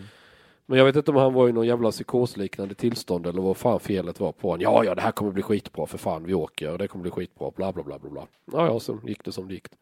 För där finns det ju ändå någonting påtagligt som har skett som har gjort att, att Sverigedemokraterna kan kopplas till ryska. Ja, det blev en väldigt konstig koppling. Pavel blev ju utskickad ur partiet direkt när han kom tillbaka ju. Men du ser att jag försöker spela djävulens advokat. Jo, jo, men, men alltså när man säger koppling, du måste ju någonstans bena ner vad, vad, syft, vad, vad det är en koppling. Just en koppling är väl att man, man hänger med någon och att man Ja, men alltså då har ju sossarna har ju kopplingar till Ryssland då. Jag menar vår utrikesminister som är sosse sitter i möten med Sergej Lavrov och allting och förstår du? Mm. Men det räknas inte när det är sossar, för de är ju ändå goda. Ja, ja precis. Ja, ja, men alltså om, om, du bara, vill- om du vill ha foliehatten på huvudet så kan jag koppla ihop dig med precis vem som helst i hela världen, tro mig. Och jag ska kunna paketera det så att folk ändå undrar, finns det inte sanning här någonstans? Inga bekymmer. Det var alltså, en konspira- konspirationsteoretiker funkar så att du har en idé för dig. Eh, Och den, den stämmer såklart nästan aldrig. Ja. Men skit i det, du letar och letar efter saker som kan styrka den här bilden du har och så cherrypickar du och hittar små saker som du tycker stämmer in på det och så presenterar du bara dem för att försöka frammana en bild som, som eh, ligger enligt den konspirationen du har. Det är så konspirationer funkar. Och så finns det andra idioter som inte ser det här felet som görs utan "Oh, shit de har ju bevis och det här tyder ju lite på detta och ja men sammantaget det verkar vara något skumt här. Och i själva verket är det bara ren idioti från början till slut. De bara sväljer. Ja, och det här är, det här är ett gammalt knep som har funnits i boken Evigheters evigheter. Men det roliga är ju att, att etablerad media försöker ju alltid hänga folk som är foliehattar och konspirationsteoretiker. Mm. Men ändå, så helt uppenbarligen, du vittnar ju om att de kör samma sak. Ja, ja, ja, ja, de är inte mer än människor. Varför hycklar man inom etablerad Ja, men media? det gör nog nästan alla. Hycklar du? Ja, det vet jag inte, jag hoppas inte. Nyheter idag, hycklar ni? Gör ni en sak och, och Jag hoppas inte det. hur skulle du beskriva nyheter idag då? Nej, punkborgerlig, libertariansk, höger. Och då har ni ju- då, då, då, har, då bekänner ni ändå en färg. Ja, På, är det absolut. på samma sätt som Aftonbladet som bekänner sig som socialdemokratiska, obundet socialdemokratiska? Ja, så kan man säga. Men, men ni, och då är det era opinionstexter, men er journalistik i övrigt är eh, objektiv. Nej, jag tror inte det finns objektiv journalistik. Och det tror inte jag heller. Men, men alltså, sku, be, Men den ska vara sann. mm, det ska vara sant, okej. Objektiv är inte ett ord jag vill använda. Jag resonerar med, är det sant eller inte?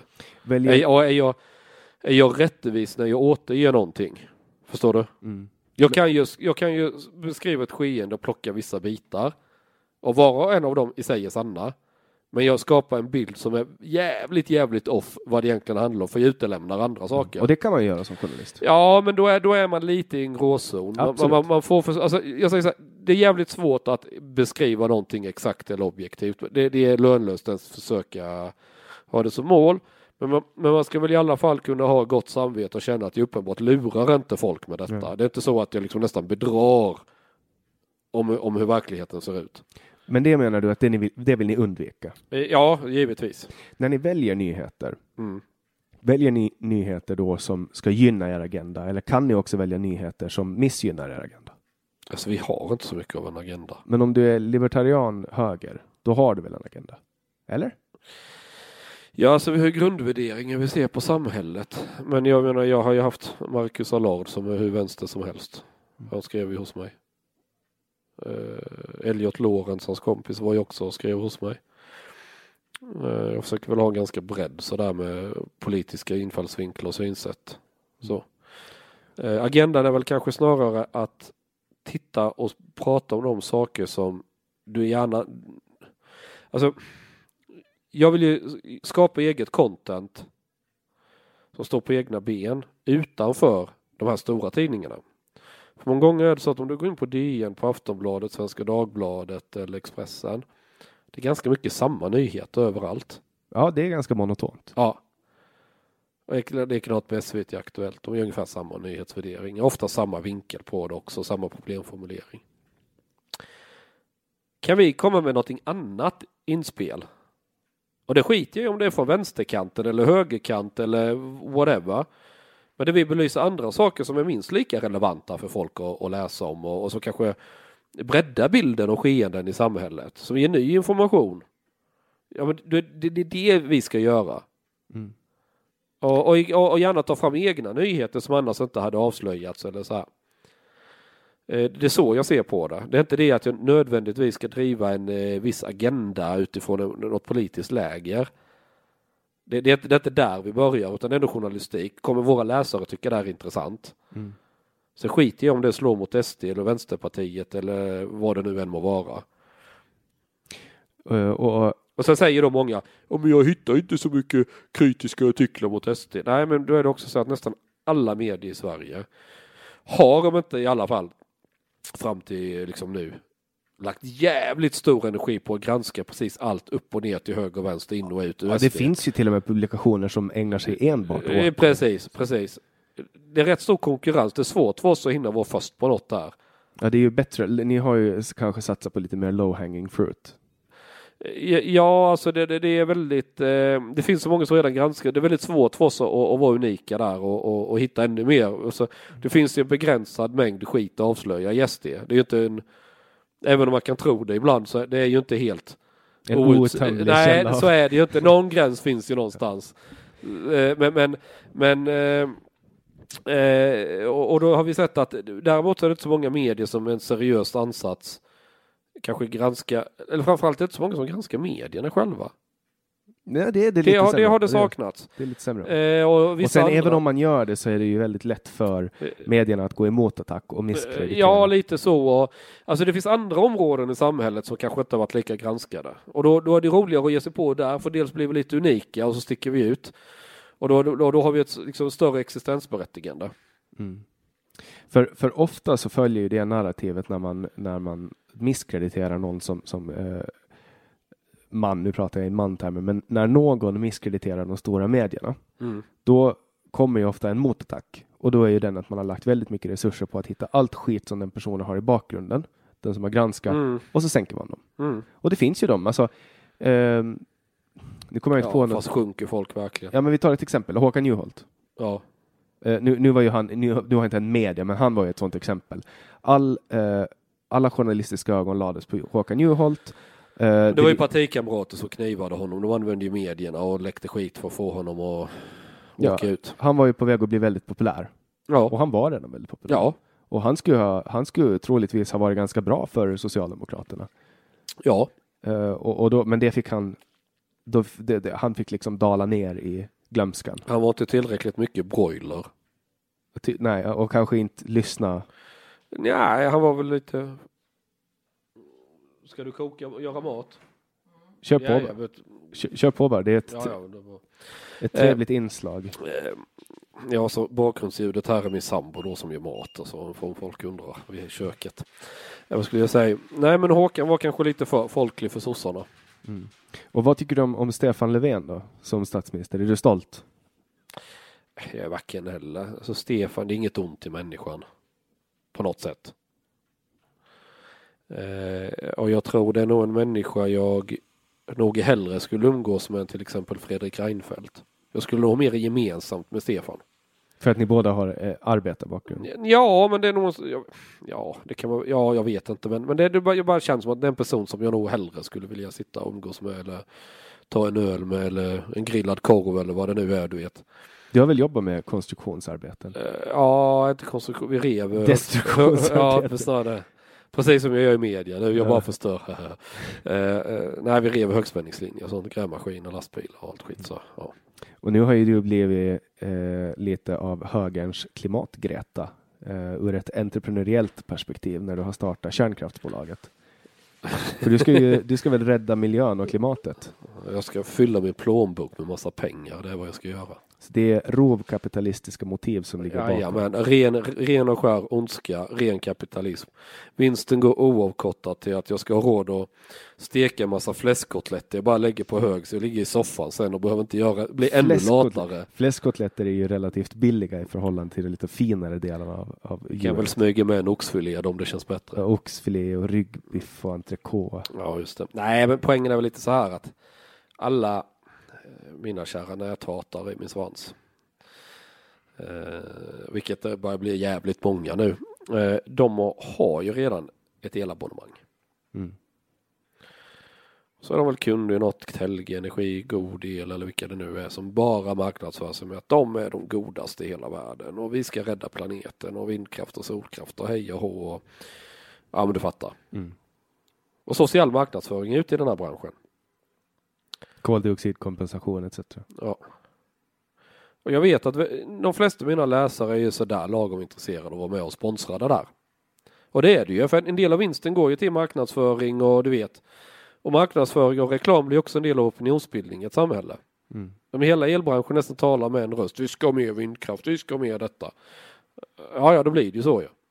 Trots att kanske hälften egentligen vill ha kärnkraft. Ja, Det finns ju en marknad ju. Då Kärnkraft.se, okej du slipper. Du behöver inte vara med och bet- alltså vi erbjuder i princip samma pris som andra. Det är inte det är inte så att vi priskonkurrerar eller håller på för då, då finns det knappt marginal. Då är det ingen mening att hålla på. Utan men du får samma pris som du hade fått hos God El eller rörligt pris hos E.ON eller vilka du nu hade annars kanske har. Och liksom det skiljer kanske max 15-20 spänn i månaden upp eller ner och det skiter ju folk i.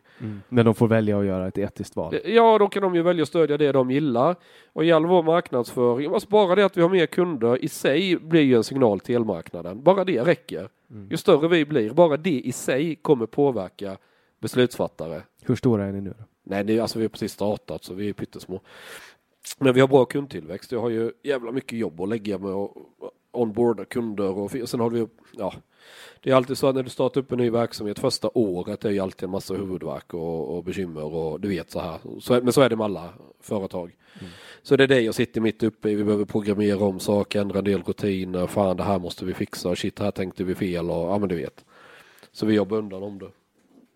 Men du har ändå en historia inom elektronik, alltså eller, Mm, Ja, men ri- riva elledningar. Men, men det är ju distributionssidan. Det här är ju försäljning av, av elkraft. Det är, det är två olika delar. köper ni svensk kärnkraft? Ja. Och det är bara svensk kärnkraft. Finns det svensk kärnkraft så det räcker nu när man håller på att stänga ner reaktorer? Ja, ja, det finns ju flera kvar. Annars ska vi köpa ursprungsgarantier från Ryssland någonstans eller något annat. Det hade varit skitkul, så här på ryska. Gärna Sovjetmärket på också. Ja. Kan ha det som specialerbjudande till de som efterfrågar. Det hade varit skitkul. Använder själv. Om man köper det så får man en bild av Stalin. Ja men du vet såhär Ignalina eller något så här, ett gammalt sovjetiskt kraftverk du vet. Eller, eller eh, en bild på Tjernobyl och så är det tre reaktor- reaktorer och ett hål.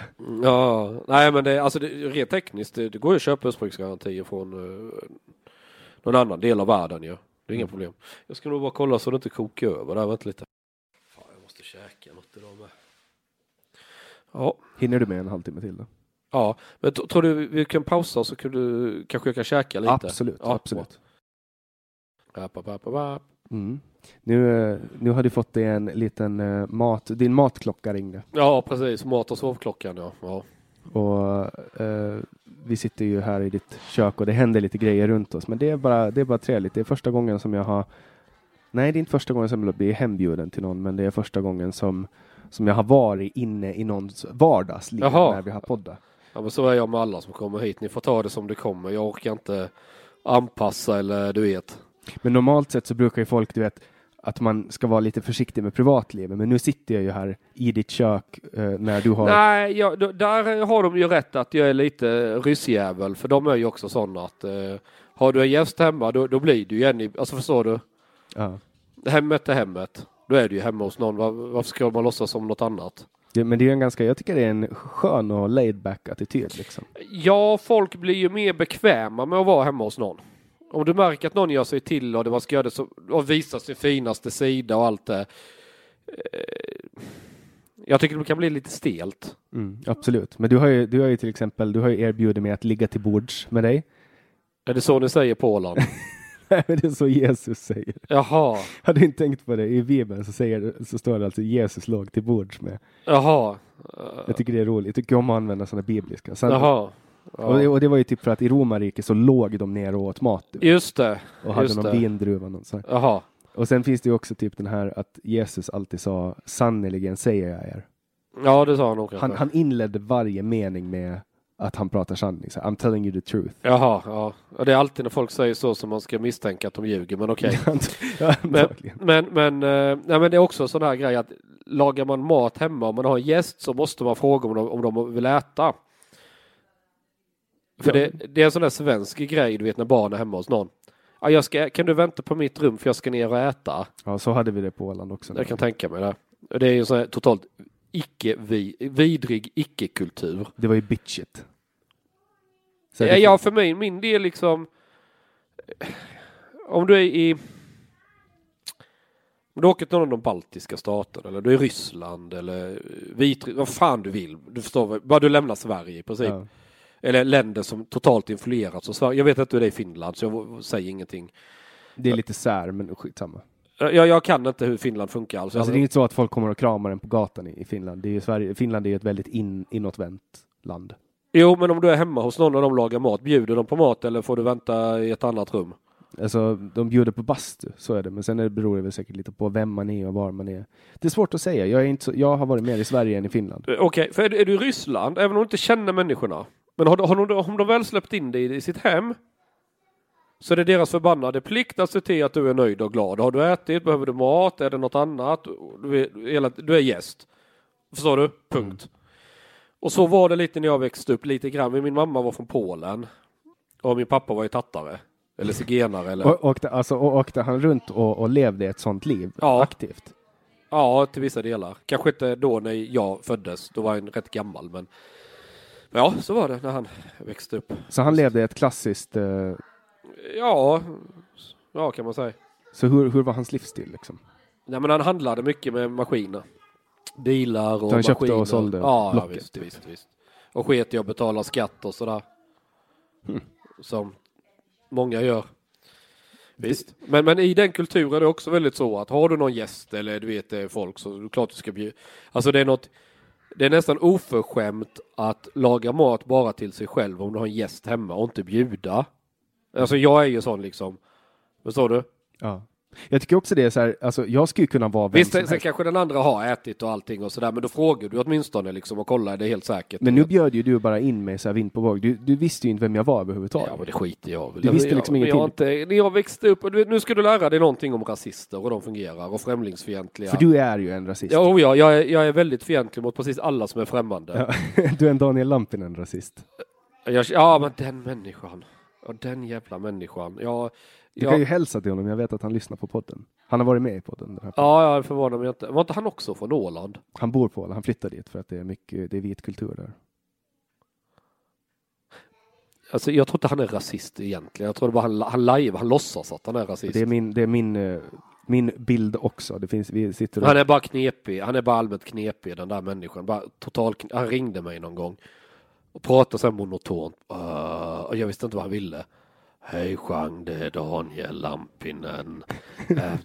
Alltså vad var han? Jag bara, är han psyksjuk? Har han knarkat? Vad fan är det för fel på människan? Du? Men sen är han ju också, men där får du ju faktiskt, du är ju lite involverad med Johannes Nilsson som ändå Ja, han jobbar ju hos mig. ja, Han, och, lön, han löneslavar hos mig. och, det, och det är ju typ, Johannes Nilsson är ju eh, ganska mycket man får kreditera tack vare att Lampinen har blivit så stor. Eh, Johannes Nilsson kan jag mycket väl, att, att, att Lampinen är ett verk av Johannes Nilsson förvånar mig inte någonstans. Han och K. Svensson. Eh, Ja, de, eh, Nilsson är mycket, mycket speciell människa. Eh, kan vara väldigt cyniskt, ondsint och eh, så här. Jo då, han han, han, jag, tror, jag tror att han tycker att, att Lampinen är ganska rolig. Sen- Ja, ja, ja, men han ser ju hela Lampinen som ett konstprojekt. Kan man säga. Som hon är kvinnan som Ja, som, spelar han, som han själv har vårdat och kurerat och, och liksom det här Lampinen är hans lilla skapelse. Så här bisarra. Ja, det Sen har ju också Lampinen betalat för att vara med i Haveristerna. Det förvånar mig inte ett ljud. Ja men det är så här dumt. Alltså, jag kommer ihåg det finns något som heter Hatklubben Ja. på Facebook. Eh, och där var väl Lampinen med. Och jag, jag, jag hinner inte följa allting. Alla, det är speciellt så här totalskruvad idiothumor som liksom det kan gå hur långt som helst. Hur gled vi in på Lampinen? Jag Vi vet inte. konstaterar att du är rasist. Just det, just det. Och alla vi som är väldigt främlingsfientliga och sådär, det är ju ett speciellt sätt att du vet. En gång när jag, morsan bodde i Hässleholm, så rätt var det så var det en irakisk, vi hade, en- hade en lägenhet där ju. Jag låg i luppen och var det ibland på helgerna då ja. Och rätt var det var det en irakisk familj som hade flyttat in i vår lägenhet för då hade ju morsan varit och gått i parken och eh, då var det ju någon flyktingförläggning som var i Hässleholm du vet och de hade kommit och han tyckte, hon tyckte synd om dem för de hade någon liten dotter som var fyra, fem år. Och de bodde i någon trång flyktingförläggning så hon bara ja men flytta in till mig istället då för det fanns lite plats i lägenheten så plötsligt så var vi jättemånga där. Men menar, Så att det har alltid varit sådär liksom bara det är så random. lärt dig. Men, men Ja, alltså, ja, för- sen så när jag låg i lumpen så när jag kom, till, kom tillbaka från, från eh, lumpen. Eh, Ryska armén, röda eh, armén. nej, men det var svenska. Jag körde stridsvagn i Sve- ehm, Så eh, jag tyckte ju med synd om de här irakerna, de kunde inte språket. De hade precis du vet, bott i Sverige. Kom, jag vet inte var någonstans i Irak de kom från, men du vet pratar arabiska det och kan inte den här kulturen och du vet hon och slöjan och de har en liten dotter ihop och det där du vet. Så jag tog ju skjutsade dem då till havet, liksom ut på stranden för det var på sommaren och du vet försöker hjälpa dem att hitta något extra knäck och ja men du vet de bodde ju hos oss liksom. Eh, så här. Eh, Ja det var lite sjuk historia där. men eh, ja men det, jag tror det gick bra för dem sen. Det löste väl sig förhoppningsvis. Men alltså, jag menar, jag skulle ju kunna komma med vilka onda intentioner som helst. Jag skulle kunna lägga cyanid i ditt kaffe. Liksom. Ja. Varför gjorde du inte det? Är du feg eller? Jag tänkte inte på det. Eh, Ser det. Loser. Nej, men eh, jag, jag tycker det är helt, helt fantastiskt. Jag blev faktiskt också inbjuden till Henrik Jönsson, så jag satt med honom eh, i hans hem. Ja. Och, och det är trevligt. Det är jättetrevligt att, att få... Ja, men alltså man är ju människa. Alltså det är ju inte så. En annan som var hemma hos mig några gånger det är Mattias Våg. Vi kan ha rätt kul ihop med. Och ni är polare då? Ja, ja för fan. Ja, ja. Ja, men han är soft han. Han är lite fegsnöre. Han vågar inte. Jag är ju inte blyg och drar, drar ju till sådana här riktiga jävla medieherrejösses jävlar och alla ska ha åsikter och tycka och det är känslor, du vet. Du gillar det alltså? Ja, ja för jag, jag tar det inte på allvar helt. Alltså förstår du, den här medieverkligheten. Jag, Du är liksom master of puppets. Ja, Du står och manipulerar media. jag kan... Nu, jag, det här med det, det du precis sa. Efter vi har pratat färdigt ska jag visa dig en sak så kommer du se att du har mer rätt än du tror. Påminn mig om det sen. Det ska jag göra. Ja. Ehm, men men eh, ja, det är lite så. Alltså, även om de klistrar löpsedlar över hela stan. Åh, den onde Jean Frick, bla bla bla bla bla. Nu är det, ja, jag bara ha ha ha. Fan vad jag bryr mig. Jag bara ska, alltså skitsamma. Ja, Jag, jag, jag, jag tycker att det är en... Alltså, för att då, det, det, det visar ju bara på att de, det biter inte på dig att... Nej, att det, liksom- du, du, du får inte för om du tillåter det bita på dig då kan du inte hålla på och spela det gamet som jag håller på med, eller vad man ska säga. Men du får mycket ovänner. Det måste du få. Nej, jag har inte så många ovänner. Jag vet inte vilka som är det är ytterst få. Men, men folk vänder ju, alltså typ, du fick ju inte vara med i Publicistklubben. Ja, och, Det är ett exempel. ja, och Får du vara med i facket? I Journalistförbundet? det vet jag inte. Antagligen inte. Men vad, vad ska jag där och göra? Nej, men det... Alltså, det, vad, vad hade du i Publicistklubben att göra? Nej, alltså det, ja, det var ju mer en intressant grej att se. Kommer de släppa in mig? Mm. För att de är ju remissinstans så fort det kommer om lagar och förslag som rör eh, mediefrågor. Och det blir en intressant, jag, klart jag fattade när jag ansökte att de inte kommer släppa in mig, jag är ju inte dum i huvudet. Men hur ska de motivera det liksom, förstår du? Men du blev en martyr i och med det. Eh, Ja, därför att folk tycker det är så jävla bisarrt. Å ena sidan har jag ju publicerat flera avslöjanden. Fler, det är ju inte bara irakiska försvarsministern, det är ju många grejer. Eh, Fortifikationsverket läckte ritningar, eh, eller eh, eh, lämnade ut en massa ritningar på militära skyddsobjekt till Kina för de skulle skannas in där. Och de betalade kineserna för jobbet med såklart. Är du med? Det känns ju jättevettigt. Ja, det var avslöjade jag, ja. Det blev en grej i Expressen på det där. Väldigt mycket Transportstyrelse-grejer var vi först av och drivande och grävde och tog reda på vad som hade hänt i den avslöjandet. Alltså jag kommer ihåg det med, med stor, stor skräck. Därför att Jag hoppades ju verkligen på att när den där presskonferensen skulle vara att nu, nu kliver Socialdemokraterna ner. Fan heller. Men, och så kommer Annie Lööf och bara nej, vi låter dem uh, sitta. Och man, men, alltså på riktigt. Ska, Ja, de, ska, ska de få fortsätta regera? Och det fick de. Ja, ja, och hon som eh, var ansvarig för det på Transportstyrelsen, hon är ju tillbaka nu och har jobb inom sosseriet. Det är ju otroligt. Ja, men det är så det funkar. Det är, Otroligt. ja, men så funkar det. Men, men det är mycket så här SSU i Malmö, när de skanderade krossa sionismen på första maj. Det var ju vi som avslöjade med videon och allting, Ilmar Reepalu i spetsen. Det blev ju snackis i alla medier och Ja, allting. nu- Alltså, jag, kan, jag kan fortsätta, jag kan ge jättemånga exempel. Pavel Gamer blev ju en jättesnackis i andra medier och det gick ju inte att prata om hans avgång i politiken utan att förhålla sig till, till jag kommer ihåg UNT däremot, de var ju sura, lokaltidning i Uppsala, Pavel var ju från Uppsala. Så de skrev en text på internet när de refererade till min artikel. Alltså, Och de blev, ja, men, det, men de var ju rätt sköna med för att ni hade pubbat första delen, det var ju två delar. ja. Ja, vad hände sen då? Ja, det får du läsa i del två. För han ringde en journalist då ja. Ja. Ja, men jag är journalist, jag ringer från UNT. Du måste ju berätta för mig. Va? Varför ska jag berätta? Eller va? Eh, Jag, jag jobbar inte för UNT, får jag lön från er? Nej, varför ska jag lämna det här till ert knä? Men i hans huvud var jag ju bara, du vet, någon random bloggare eller vad fan som Ja. helst. Så att nu ringer han som är viktig mediejournalist, då måste jag ju be- berätta för honom. Ja men så, liksom, jag bara, alltså nyheter idag är ju en tidning. Vi, vi, vi, vi, har ju, vi lever ju på plusprenumeranter och re- reklam. Om jag har världens story och jag ger bort den till någon annan, vad ska jag då tjäna pengar på att betala hyran med hade du tänkt? Alltså förstår du? Ja. Det blir så bisarr liksom. Alltså, jag, jag, jag vet inte, det var, det var en av de mest sjuka samtal jag haft med någon människa faktiskt. Det var så helt riktigt. Jag kommer inte ihåg vad journalisten hette. Men, Satte ja. de på plats då? Nej, jag inte satte på, jag var inte otrevlig så, men jag bara liksom, men jag sa till dem, snälla någon, jag har ju liksom lagt ut egna pengar på resa till Moskva, tagit liksom de här dagarna och varit där med Pavel. Eh, och, och liksom betalt det från mitt företag och allting för att den ska ge något tillbaka.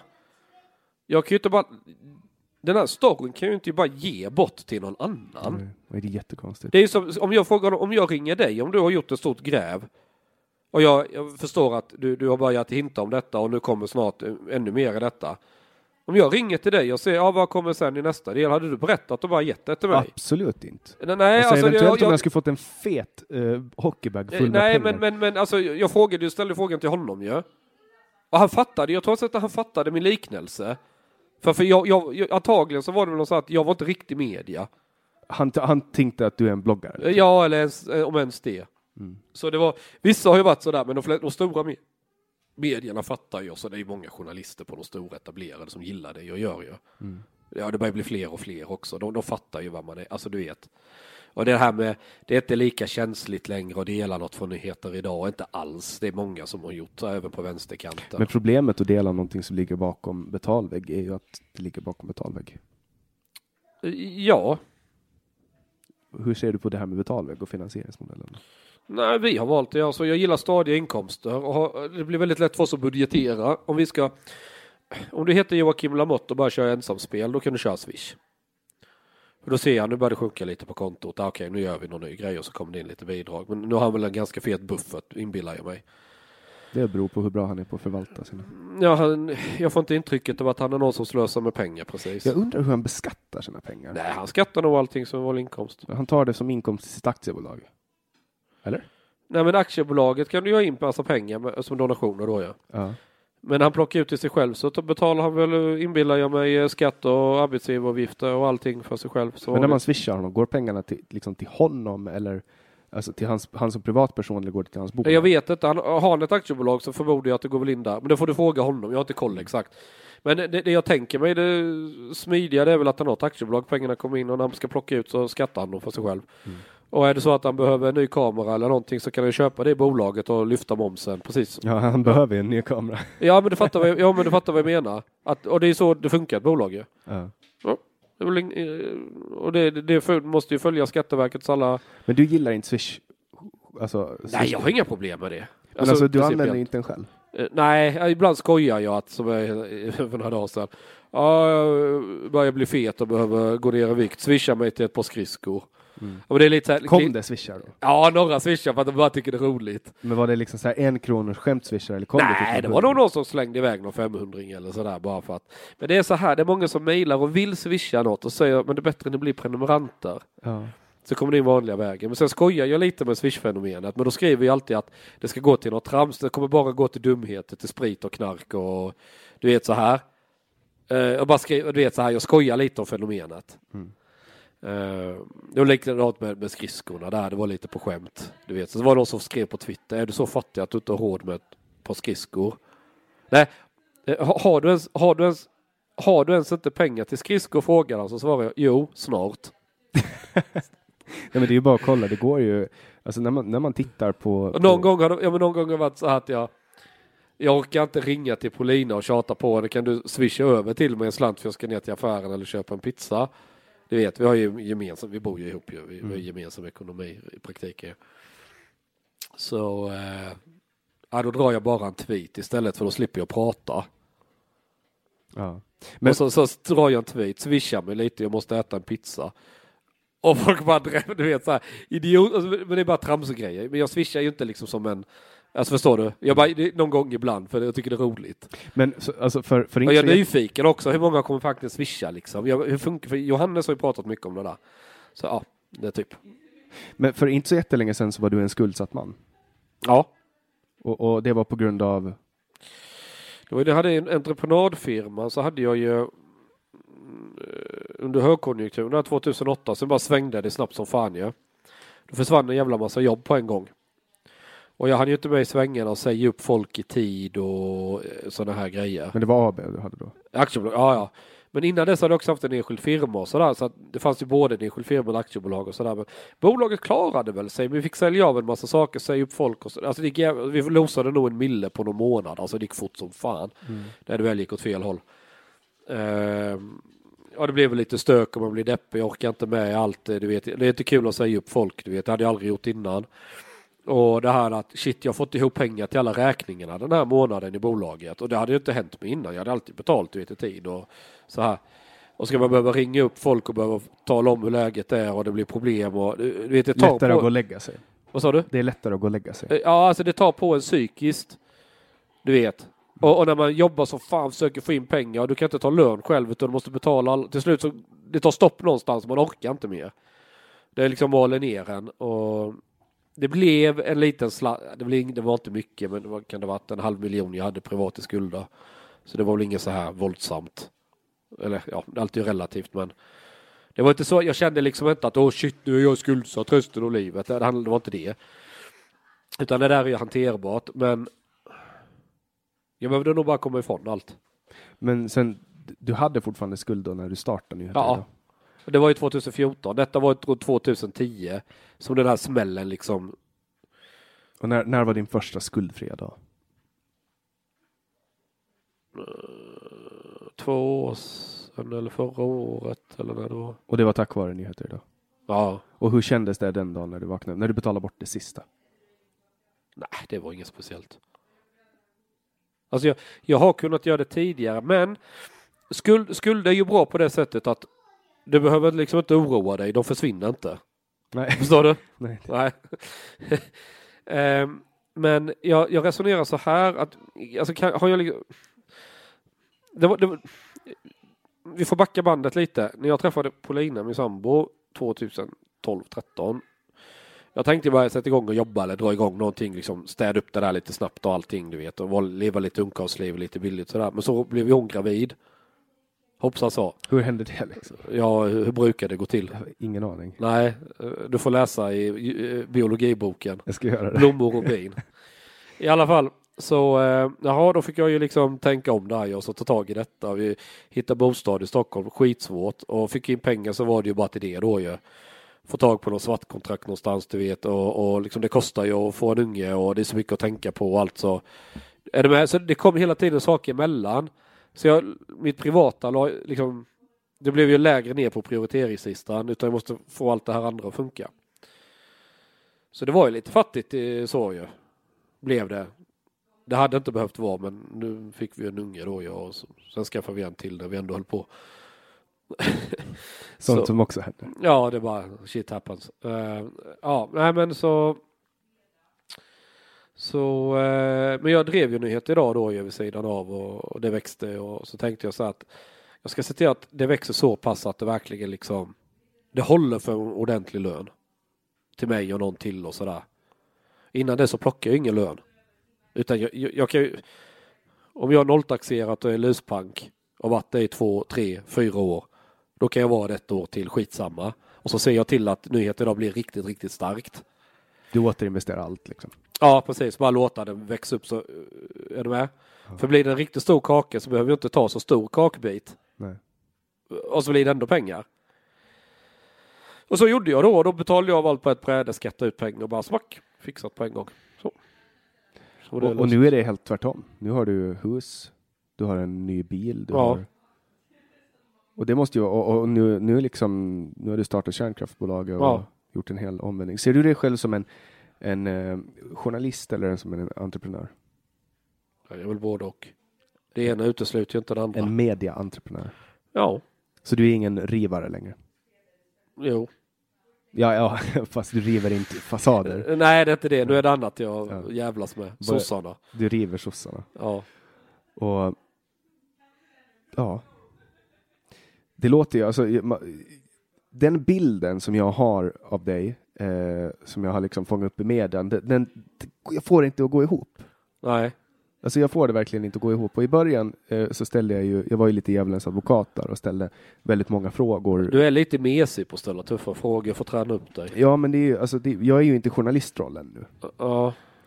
Eh, och sen sitter jag ju också framför en, eh, jag sitter i ett hem hos en hälften senare, hälften jude. Ja. Och jag har ingen aning om vad du har för vapen.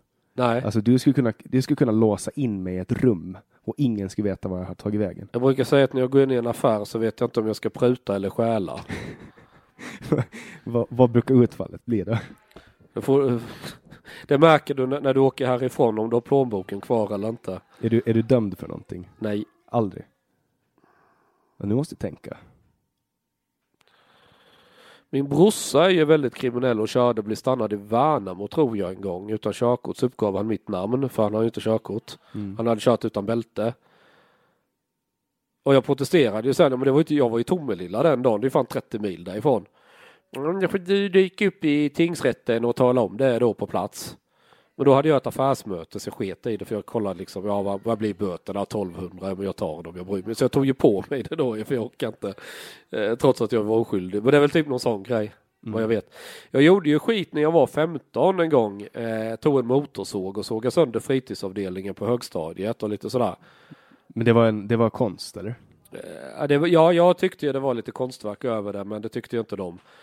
Eh, Men jag blev ju inte dömd, utan det var väl en åtalsunderlåtelse heter det. Då går det aldrig vidare, alltså det blir aldrig en liksom, rättegång och du blir inte dömd för det. Ja, men det, man brukar väl inte döma 15-åringar i Sverige? Ja, det kan, ja, du är ju straffmyndig, men det är sällan man gör det. Alltså det var ju så här, du vet, om man är 15 och ska leva jävel. Litet boosttrack. Vem har inte sågat sönder en fritidsavdelning med Ja, exakt. Så det ska väl alla. Det har väl alla gjort. Ja, precis. Det hör liksom puberteten till. Ja, typ lite så. Men eh, annars då, lever du kriminellt? Nej. Vad, nej. Vad, hur skulle... Nej, men jag letar, alltså, jag letar, jag försöker, ju- jag försöker ju få den här bilden att Alltså, stämma jag, överens. jag tror till och med jag är rätt noga med att hålla hastigheten när jag kör bil. Nej, men för, alltså, jag, får, jag får liksom inte den här bilden, men alltså, det är som att, alltså, så, så, det, så får du intrycket av att jag lever kriminellt. men det är som att Jean Frick, som jag har hört om, det är en annan människa. Ja, Jag har fortfarande, alltså, nu, nu är du liksom en annan människa. Jaha. Den, den Jean Frick jag, jag har läst om och den bilden jag har fått, det är någon annan. Liksom. ja, ja, så kan det vara. Det är någon, någon hemsk människa som sitter och näthatar och Ja, planerar att liksom infiltrera eh, Rosenbads serverhall med skadlig programvara. såklart att jag gör. Så att det, vad, vad gör du på fritiden då? Förutom att näthata. Eh, Du, jag åker skridskor på söndagar med ungarna i ishallen. De Nu när du äntligen har fått pengar till skridskor. Ja, precis. Nej, men det, vi- nu början, vi, de fick ju skridskor i julklapp. Jag, jag är ju så här, jag är väldigt tokig i hockey. För när jag bodde i Kristianstad så det finns ju hockeylaget här Kristianstad IK och jag satt med i marknadsgruppen och är väldigt engagerad i klubben. Det är inte så att jag själv har spelat hockey innan, men jag tycker det var jävligt kul att titta på hockey och så hade jag vet, mitt företag då så jag sponsrade spelarna och var väldigt aktiv med det där och så.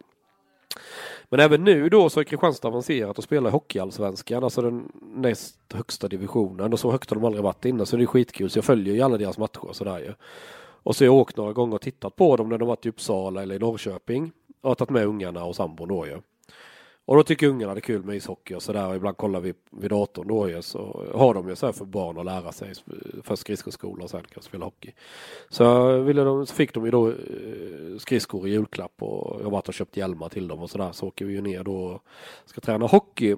Men det är ju svårt, alltså det är lite så att de har ju ett par tre som liksom instruerar och lär ungarna att kunna hålla balansen och åka skridskor och sådär. Men det är rätt mycket barn där som har sagt de behöver gärna hjälp av föräldrar som kan vara med. Men ska jag vara med på isen du vet i början, det är ju lite jobbigt när du har lågskor på dig och springer runt där. Så köpte jag skridskor då, så tänkte jag då kanske jag kan passa på att lära mig själv. Du kunde inte skrina innan? Alltså jag kan stå och hålla balansen och röra men det ser inte snyggt ut. Eh, men när jag är med och åker med dem så lär jag mig själv och så får jag lite motion samtidigt. Så det har jag börjat med nu. Annars har jag en sån här fyrhjulig motorcykel som jag kör med på somrarna, så en riktig grisrunda i skogen. Har du skog här att köra i? Då? Ja, ja för fan. Ja, jag har en runda där jag brukar köra. Jo då. De kör med enduro eller vad det är, du vet sådär som en cross typ. Mm. Är den registrerad? Gaturegistrerad? Nej, nej, den får du inte köra med på vägen. Men fan, Brukar du köra på vägen? Men... Ja, jag får ta mig dit så är det ju på cykelvägen kör jag. Och där får jag väl ännu mindre köra med den. Det är 200 kubik. Och där fick jag dig att erkänna att du är kriminell. Så. Ja, ja, på så sätt är jag kriminell. Jävligt kriminell. Mm. Jag ska lämna in det här till, till polisen. Till polisen jag ska ta han. Ja, ja, precis. Klippa min tång. Nej, nej. men jag kör ju den som en moppe liksom till jag kommer ut i skogen. Sen är det full fart. Den går ju så in i helvete den där lilla jävla skitmaskinen. Ja, det är, det är lätt att, att ha ihjäl sig på. Ja, den är som byggd för att köra ihjäl sig. Det finns Ja. en stor grushåla här också. Fullt med skyltar, så här motorcykelåkning förbjuden. Och så ser man bara hur mycket sp- spår som helst efter krossar och fyrhjulingar. Alltså den är ju, den är ju kriminellt rolig att köra i den grushålan ju. Ja, men allting som är roligt är ju förbjudet. Ja men så är det ju, det är ju sosse-Sverige. Nej men så jag, Det hör ju till. där har jag ju varit och kört lite med polare också, det är så jävla, men de som äger hålan, de skiter fullständigt i det, men man ser ju, de har till och med liksom riktigt byggt eh, banor och sådana grejer där för att man ska köra och så här ju. Men alltså när man tänker på det, det är ju fan sant. Allting som är roligt är förbjudet i Sverige. De har ju till och med förbjudit dans. Du behöver ju danstillstånd. Eh, Ja, det men det, så har det varit jättelänge. Det är en jättegammal regel. Och, och det är så här, allt som är kul. Mm. Nu tänkte jag dra ett exempel, men sen kom jag på hur jävla osmakligt det skulle vara att dra det exemplet, så jag undviker att göra det. Är du rädd för journalisterna på Åland nu igen? Alltså, det är klart att man har en viss respekt för, för vad man kan bli utsatt för av, Då låter du dem ha kontroll över dig om du tänker så. ja. Ja, så kan det vara. Men det, det, är klart att, att, det är klart att man är lite försiktig. Jag, jag ser fram emot den dagen som jag kan gå riktigt well. Jag har ju redan Har du varit... inte sett det här klippet på Youtube när Alexander Borg är i TV4? Han bara, man får visst det säga neger. Neger, neger, neger, neger, sitter han och skriker bara i, i TV4. Och bara helt obstinat. Ni ska fan inte tala om för mig vad jag får säga och inte säga. Du vet, och det, det finns ju på Youtube, alltså folk, det är från TV4 men så det gick ju ut i sändningen. Den attityden gillar jag, så bara principiellt. Ni ska fan inte komma och tala om för mig. Jag kanske har mycket att lära av dig. Jag har ju ändå blivit, alltså, vad ska man säga, jag har ju ändå blivit upplärd av etablissemanget, hur man ska föra sig. Sen har inte jag haft så jättestor respekt för det. Jag har ju brutit mot, mot reglerna ändå. Jo, men det är så här, alltså, jag, jag köper sådana här grejer liksom att man ska inte säga saker för att kränka andra. i on- Alltså, man ska inte vara elak mot människor såklart, givetvis. Men det som många tror är att vara, i- alltså om, om, om alltså, du började ju den här podden med det här med ordet zigenare. Ja. Och det är så bisarrt därför att romer själva använder ju ordet zigenare. Det finns en låt som heter Du svarte zigenare, en gammal klassiker. Jag kan spela den på mobilen om du vill. är du med? jag kör. Och det här är en del av kultur, alltså det heter ju så ju. Om jag är med de jag växte upp med, de som är romer eller tattar eller vad resande eller vad fan du vill kalla dem. Och jag använder ordet zigenare, det är liksom ingen, ja det är fullt normalt. Det fanns en som kom till skroten ibland, en jävligt trevlig kille faktiskt. Zigenar-Anton kallade alla honom. Jag tror han själv med. Men jag menar, så här liksom, det var, och det var, det var en bra kille allting och det liksom, för mig, det, det har aldrig funnits något nedsättande i ordet. Det är klart att om någon skriker efter, åh din jävla zigenare, du vet. Det är klart att då blir det ett negativt sammanhang. Men så kan du ju använda alla ord, förstår du? Alla ord kan ju bli. För, men du förstår liksom min rädsla. För att, alltså, eh, vad ska jag ta som, som exempel? Som när jag, när jag var i Kina, så eh, där har de ju någon sån här grej, att så här, om de behöver prutta, då pruttar de. För Ja. att det är så här helt naturligt för dem, det är inget konstigt. Nej. Det är, liksom, det är tråkigt att det luktar illa, too bad, men det är bättre att det luktar illa för alla andra än att man själv får ont i magen. Ja, ja, det är logik i det ju. Ja, och det är, så här, det är så det borde vara. Men för oss, så här, om man pruttar, eh, Man vill inte tappa ansiktet och skämma ut sig. exakt, det är så här, världens heder, hederskultur kring det. Ja. Och, och då är det så här, när man, är, när man väl har lärt sig att man inte får prutta, då är det jättekonstigt när man är i Kina, Och någon pruttar. ja, eller man själv känner att man vill göra det och så gör man det, man vet att det är okej. Då kommer det att jaga en. Förstår du vad jag menar? Ja, jag fattar vad du menar. Jo, men så är det. Och, och jag har ju ändå någon form av politiskt korrekt nerv i mig. Mm. Och jag vet ungefär vad som är okej. Och sen vet jag också vad som har blivit kontroversiellt med den här podden. Jag har ju vissa avsnitt som har blivit typ så fort jag pratar om droger så hade jag bara, alltså siffrorna har bara flugit upp. Jaha. Alltså så fort jag har haft någon gäst som har pratat om, om droger så blir det hur bra som helst, liksom tittar, eller ly- lyssnar mässigt. Och, och det är för att folk, alltså folk är så extremt rädda för, för det ämnet. För knark? Ja, alltså man, man får inte prata om, om droger. Det, Och det, kan man väl prata om. ja, alltså, Jag kan berätta sådana historier när vi var 16 och drog ner till Christiania och rökte ner oss något så in i helvete alltså. Vi gäst, däckade på en lastpall en gång mitt i natten där. In i Christiania. Och sen vaknade vi att det lät som någon slog ihjäl någon och hundar skällde och allting och vi skulle, nej fy fan vilket jävla liv det var. Vi visste inte hur vi kom hem eller, nej det var roligt. och, det, det, det, en sån historia är inte konstig alls om folk säger att vi drack öl. Men så fort någonting annat är inblandat. Jag hade en person med i podden som uh, berättade om att hon rökte på. eh, Jaha. när, när, för att hon liksom försökte så här, smälta en, en traumatisk händelse. Jaha. Så berättade hon att hon rökte på och det bara så här flög upp så här, hur många streams som helst. Det är fortfarande ett av våra mest streamade. Men man ska inte röka på av den anledningen. Röka på gör man när man vill vet, slappna av, lugna ner sig lite, lyssna på musik, sova gott, du vet, maten smakar bättre. Brukar du göra det? Röka på? Ja. Ja, emellanåt. Och, och, och du är öppen med, du har liksom ingenting emot att Har du, har, du, har du missat min Twitter eller något? Alltså jag, jag, jag följer inte dig på Twitter.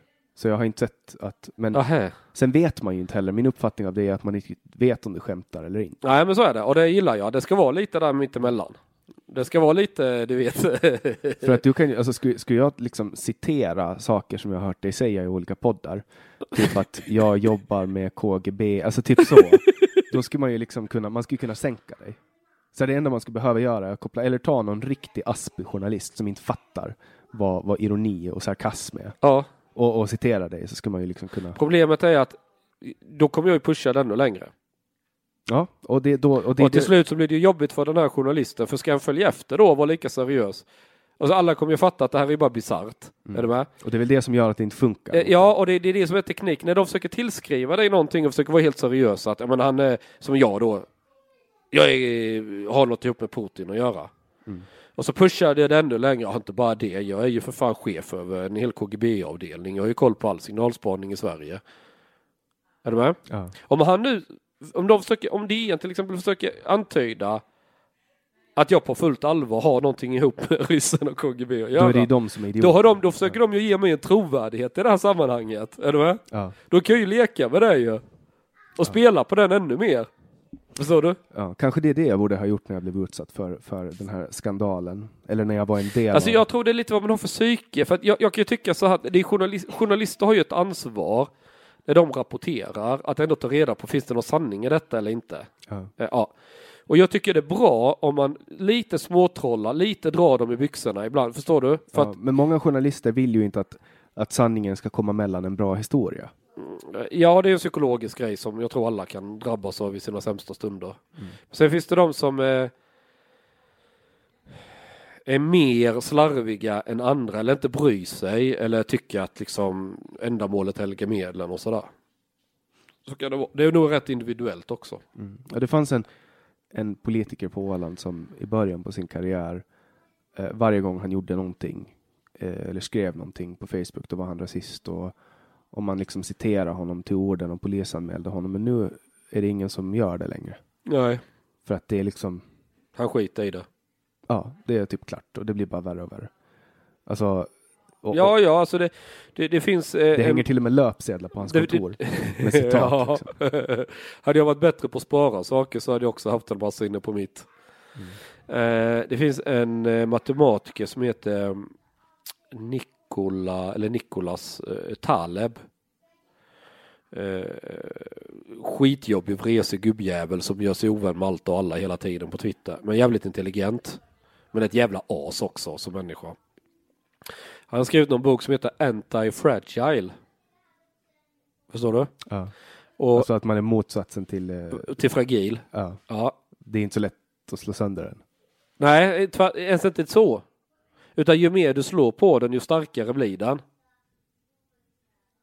Inte bara att den, håll, att den håller hårt, Ja. utan tvärtom. Den Den- växer i Ja, den, den mår av att bra bli utsatt. av att bli Ja. slagen. Att ju mer du slår och bankar på den, ju mer starkare blir den. Mm. Slutar du banka och slå på den så blir den svagare, förstår du? Ja. Det, det är liksom en teori, ett, ett sätt att tänka om saker. Och det, det ska liksom vara ett mål med sig själv och Typ. Kapten Röd, ju mer de spottar. Eh, Ja, eller vad man ska säga. Och jag, jag försöker hålla det där liksom, att ju mer de försöker, du vet. Det, Trump är ju en sån person.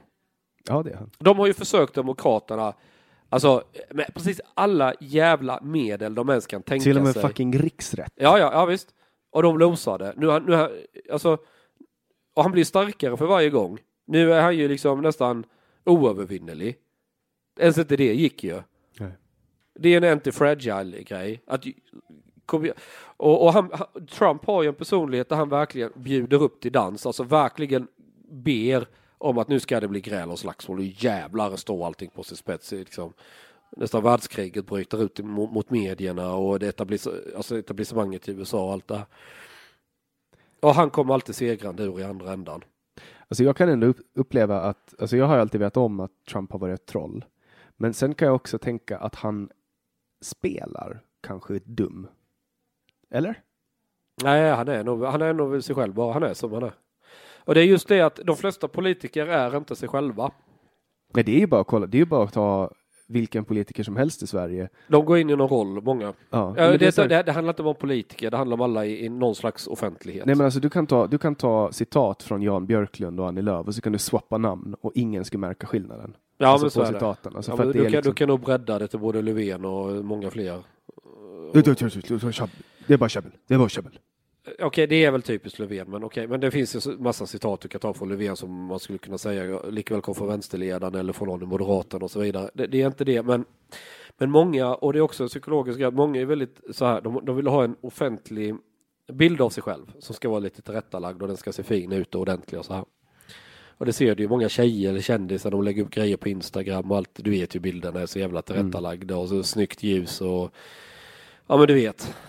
Och sen är verkligheten, den är ju inte fan skiljer sig ingenting från hur du eller jag lever. Nej. De sitter också och fiser vid matbordet när ingen ser eller hör dem. De har också sina skavanker och sina fel och brister och allting. Och de är säkert inte alls så där torra i verklig, alltså i, i, till vardags som de är framför kameran eller i medier. Hur eller lyckliga utåt. de är när de sitter med en ny, nyvärmd latte i Eh, fönsterbrädan. Ja, ja, ja, ja, men du vet.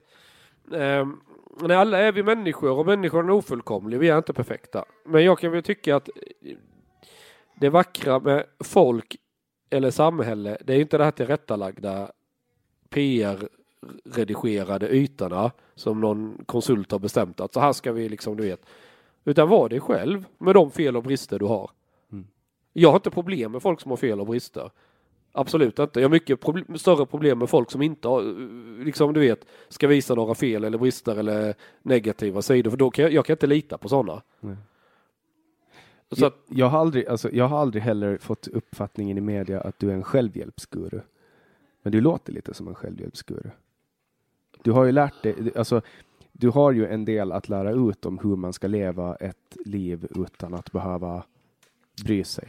om- ja, alltså när jag säger, det är klart du ska bry dig, men du ska bry dig om sånt som betyder något. Men jag menar, du skiter ju i vad folk tycker och tänker om dig. Ja, Alltså kollar man, det är ju ett, Men jag har inte nytta, alltså jag kan inte, ä- ett gott rykte kan jag inte äta till frukost. nej, men det är ju ett, det är ju ett symptom på Sen måste du fundera också, ja men sen måste du förstå en sak. Eller så här, man ska ha ett gott rykte. Det ska du. Men hos vem? Mm. Är det hos mina läsare, är de som betalar prenumerationerna? Eller är det mina konkurrenter Dagens Nyheter som ska tycka om mig? Mm. Alltså förstår du? Ja. Det är inte, många journalister eh, de siktar på att kollegorna på redaktionen ska tycka om dem. De vill ha rygg, förstår du att de anpassar sig efter att där vill de få sin bekräftelse. Man ska vara en bra kamrat. Ja, men du vet, alltså de gör sina texter och mediala utspel och allting för att vet, folk på redaktionen ska tycka att man är någon och chefen och så här. De har ju sådana incitament där. Men det går ju många gånger på tvärs med vad läsarna tycker. Mm. Läsarna är många gånger superarga på etablerade medier och så har det varit länge. Jag skiter alltså, det jag gör det är ju inte meningen att andra journalister ska gilla mig. Det är inte därför jag skriver. Gör du det för pengarna? Ja, delvis, men för pengar, alltså så här är det. Bra. Blir du bra på någonting, oavsett om det är journalistik eller om det är något annat, om det är ishockey eller bygga raketmotorer eller vad det är, men blir du väldigt bra på någonting, då kommer du börja tjäna pengar på det, förr eller senare. Så är det nästan i allt. Vi får hoppas på det. Ja, och det är klart att ja, börjar jag tjäna pengar på nyheter idag och på att skriva vissa artiklar och göra bra reportage och folk är verkligen beredda att betala för detta. Det är ju ett kvitto på att jag har gjort någonting bra som folk verkligen uppskattar. Mm. Det är ju, så de- dels, pengar behöver vi alla för att betala hyran och ha mat på bordet och allt det där. Men, men det finns en annat värde också att det visar ju att, att det är ju verkligen ett kvitto att folk gillar det. Många kan ju säga ja men det är jättebra men de kan ju säga det av andra anledningar att de tycker något är bra för att de bara vill vara snälla mot dig eller du förstår vad jag menar. Ja. Ja. Men när någon är beredd att betala, då vet du jävlar i det att då är det inte bara något de säger utan då är det något som faktiskt folk tycker. Ja, för då vill de ha det mer än vad de Ja, vill pengarna. ja och, och, det är det, och det är också en syn på marknaden. Marknaden är ju människors fria val. Mm. Vad väljer du att spendera dina pengar på? Vad väljer du att lägga din tid på? Det är det som är marknadskrafter. Mm. Det, det, är liksom, det är inte konstigare än så. Marknadskrafter är du själv, dina val du gör varje dag. Och när folk är beredda att betala för någonting, det är ett jävligt, väldigt, väldigt starkt kvitto på att du gör någonting rätt. Mm. Skulle jag säga. Och sen kommer, sen kommer sen kommer folk och redistribuerar den, det värdet du har skapat genom att plundra det i slutet på Eh, Så säger jävlarna ja. ja, ja. de, tänker De, de ständiga fienderna. De ständiga fienderna. Jag har ju också lite, lite den världsbilden att jag har opponerat mig eh, demokratisk socialism och all form av socialism. Men det har bara att göra med att jag har så svårt att se att hur man eh, ur ett ekonomiskt perspektiv ska få det att gå runt att höja skatten. Nej, det tiden. går inte. Det går inte. Jag, jag inte så här. En sida av mig är väldigt autistisk libertarian. Jag vill inte ha någon stat alls för helvete. Låt människor vara i fred, bla bla bla bla. Det är liksom en slags grundvärdering. Så fattar jag ju också att det, det kommer ju aldrig bli ett sånt samhälle. Det, det, är liksom, det är väldigt naivt att tro, speciellt i ett land som Sverige. Men man ska ju i vart fall alltid ifrågasätta varenda jävla skattekrona vad den går till. Och verkligen se till att det går tillbaka till de som har betalt in det. Då finns det i alla fall lite grann av rättvisa i det. Nu är det ju väldigt mycket skattepengar jag betalar som jag vet går till allt annat än till mig själv. Eller min familj eller mina grannar eller vad det kan vara. Mm. Och då, då, då är det ju, du vet, då börjar vi få riktiga problem med hela systemet. Så ja, men det är är en annan diskussion. Nu börjar vi nå kvoten för tid som, som du har lovat mig. Men finns det någonting som du känner att du vill lyfta upp förrän vi avslutar? Jag knarkar, det är bra för folkhälsan. Alltså det är ju inte så att, att Jag läkemedelsindustrin... skojade. Nej men alltså det är inte så att läkemedelsindustrin på något sätt försöker få folk att sluta ta deras nej, så kan man väl också argumentera förstås. Men nej, man ska, engelskans drug. och jag brukar säga så här. o- Oavsett vad man eh, tycker om att roa sig med måttlighet. Mm. Så är det. Alltså, det, det, det mest, allting kan vara skadligt i väldigt stora doser. Du kan dricka kaffe ohälsosamt mycket. Mm. Ehm, bara för att något är olagligt betyder det inte att det är totalt livsfarligt. Och bara för att något är lagligt betyder det inte att det, det är fritt fram och bara köra hur mycket som helst. Mm. Utan, men, men eh, när det gäller det här med droger, det, gäller att använda sin egen hjärna lite. Och, ja. Det låter ju också som att ehm, vad ska man säga, nu trumfar du ju mina uttalanden, mina offentliga utta- uttalanden. Jag skojar, jag berättade till dig när, när du käkade, när vi tog en paus om, om eh, mitt, eh, min tid i rampljuset, när Ja. jag skojade om, om droger och, och tidningarna och radion på och Ja. skrev om det. Och, och nu, har, nu har jag mött min överman. Jaha. För nu, nu, nu, nu har ju du liksom satt det i ett perspektiv. Men Jag jag- kan också säga att kokain är väldigt överskattat. Jag har provat och jag var totalt besviken. vad, vad händer när man tar kokain? Då? Det hände inte så mycket. Jag bara tyckte det var ett jävla skitdrog. Amfetamin är mycket bättre. Billigare och det får mycket, mycket mer effekt på det. Det Så det rekommenderar jag. Folk tar amfetamin istället för kokain. Du kan ta betydligt mindre, det är billigare pe- pengar och det kommer vara fan så mycket roligare. och jag menar båda används Så har vi gjort reklam för, också för det. Båda används ju flitigt i sjukvården. Det är det jag försöker komma till. Att Ja, det gör det. Det finns flera ord för, för eh, apotek på engelska. Det ena är pharmacy och det andra är drugstore.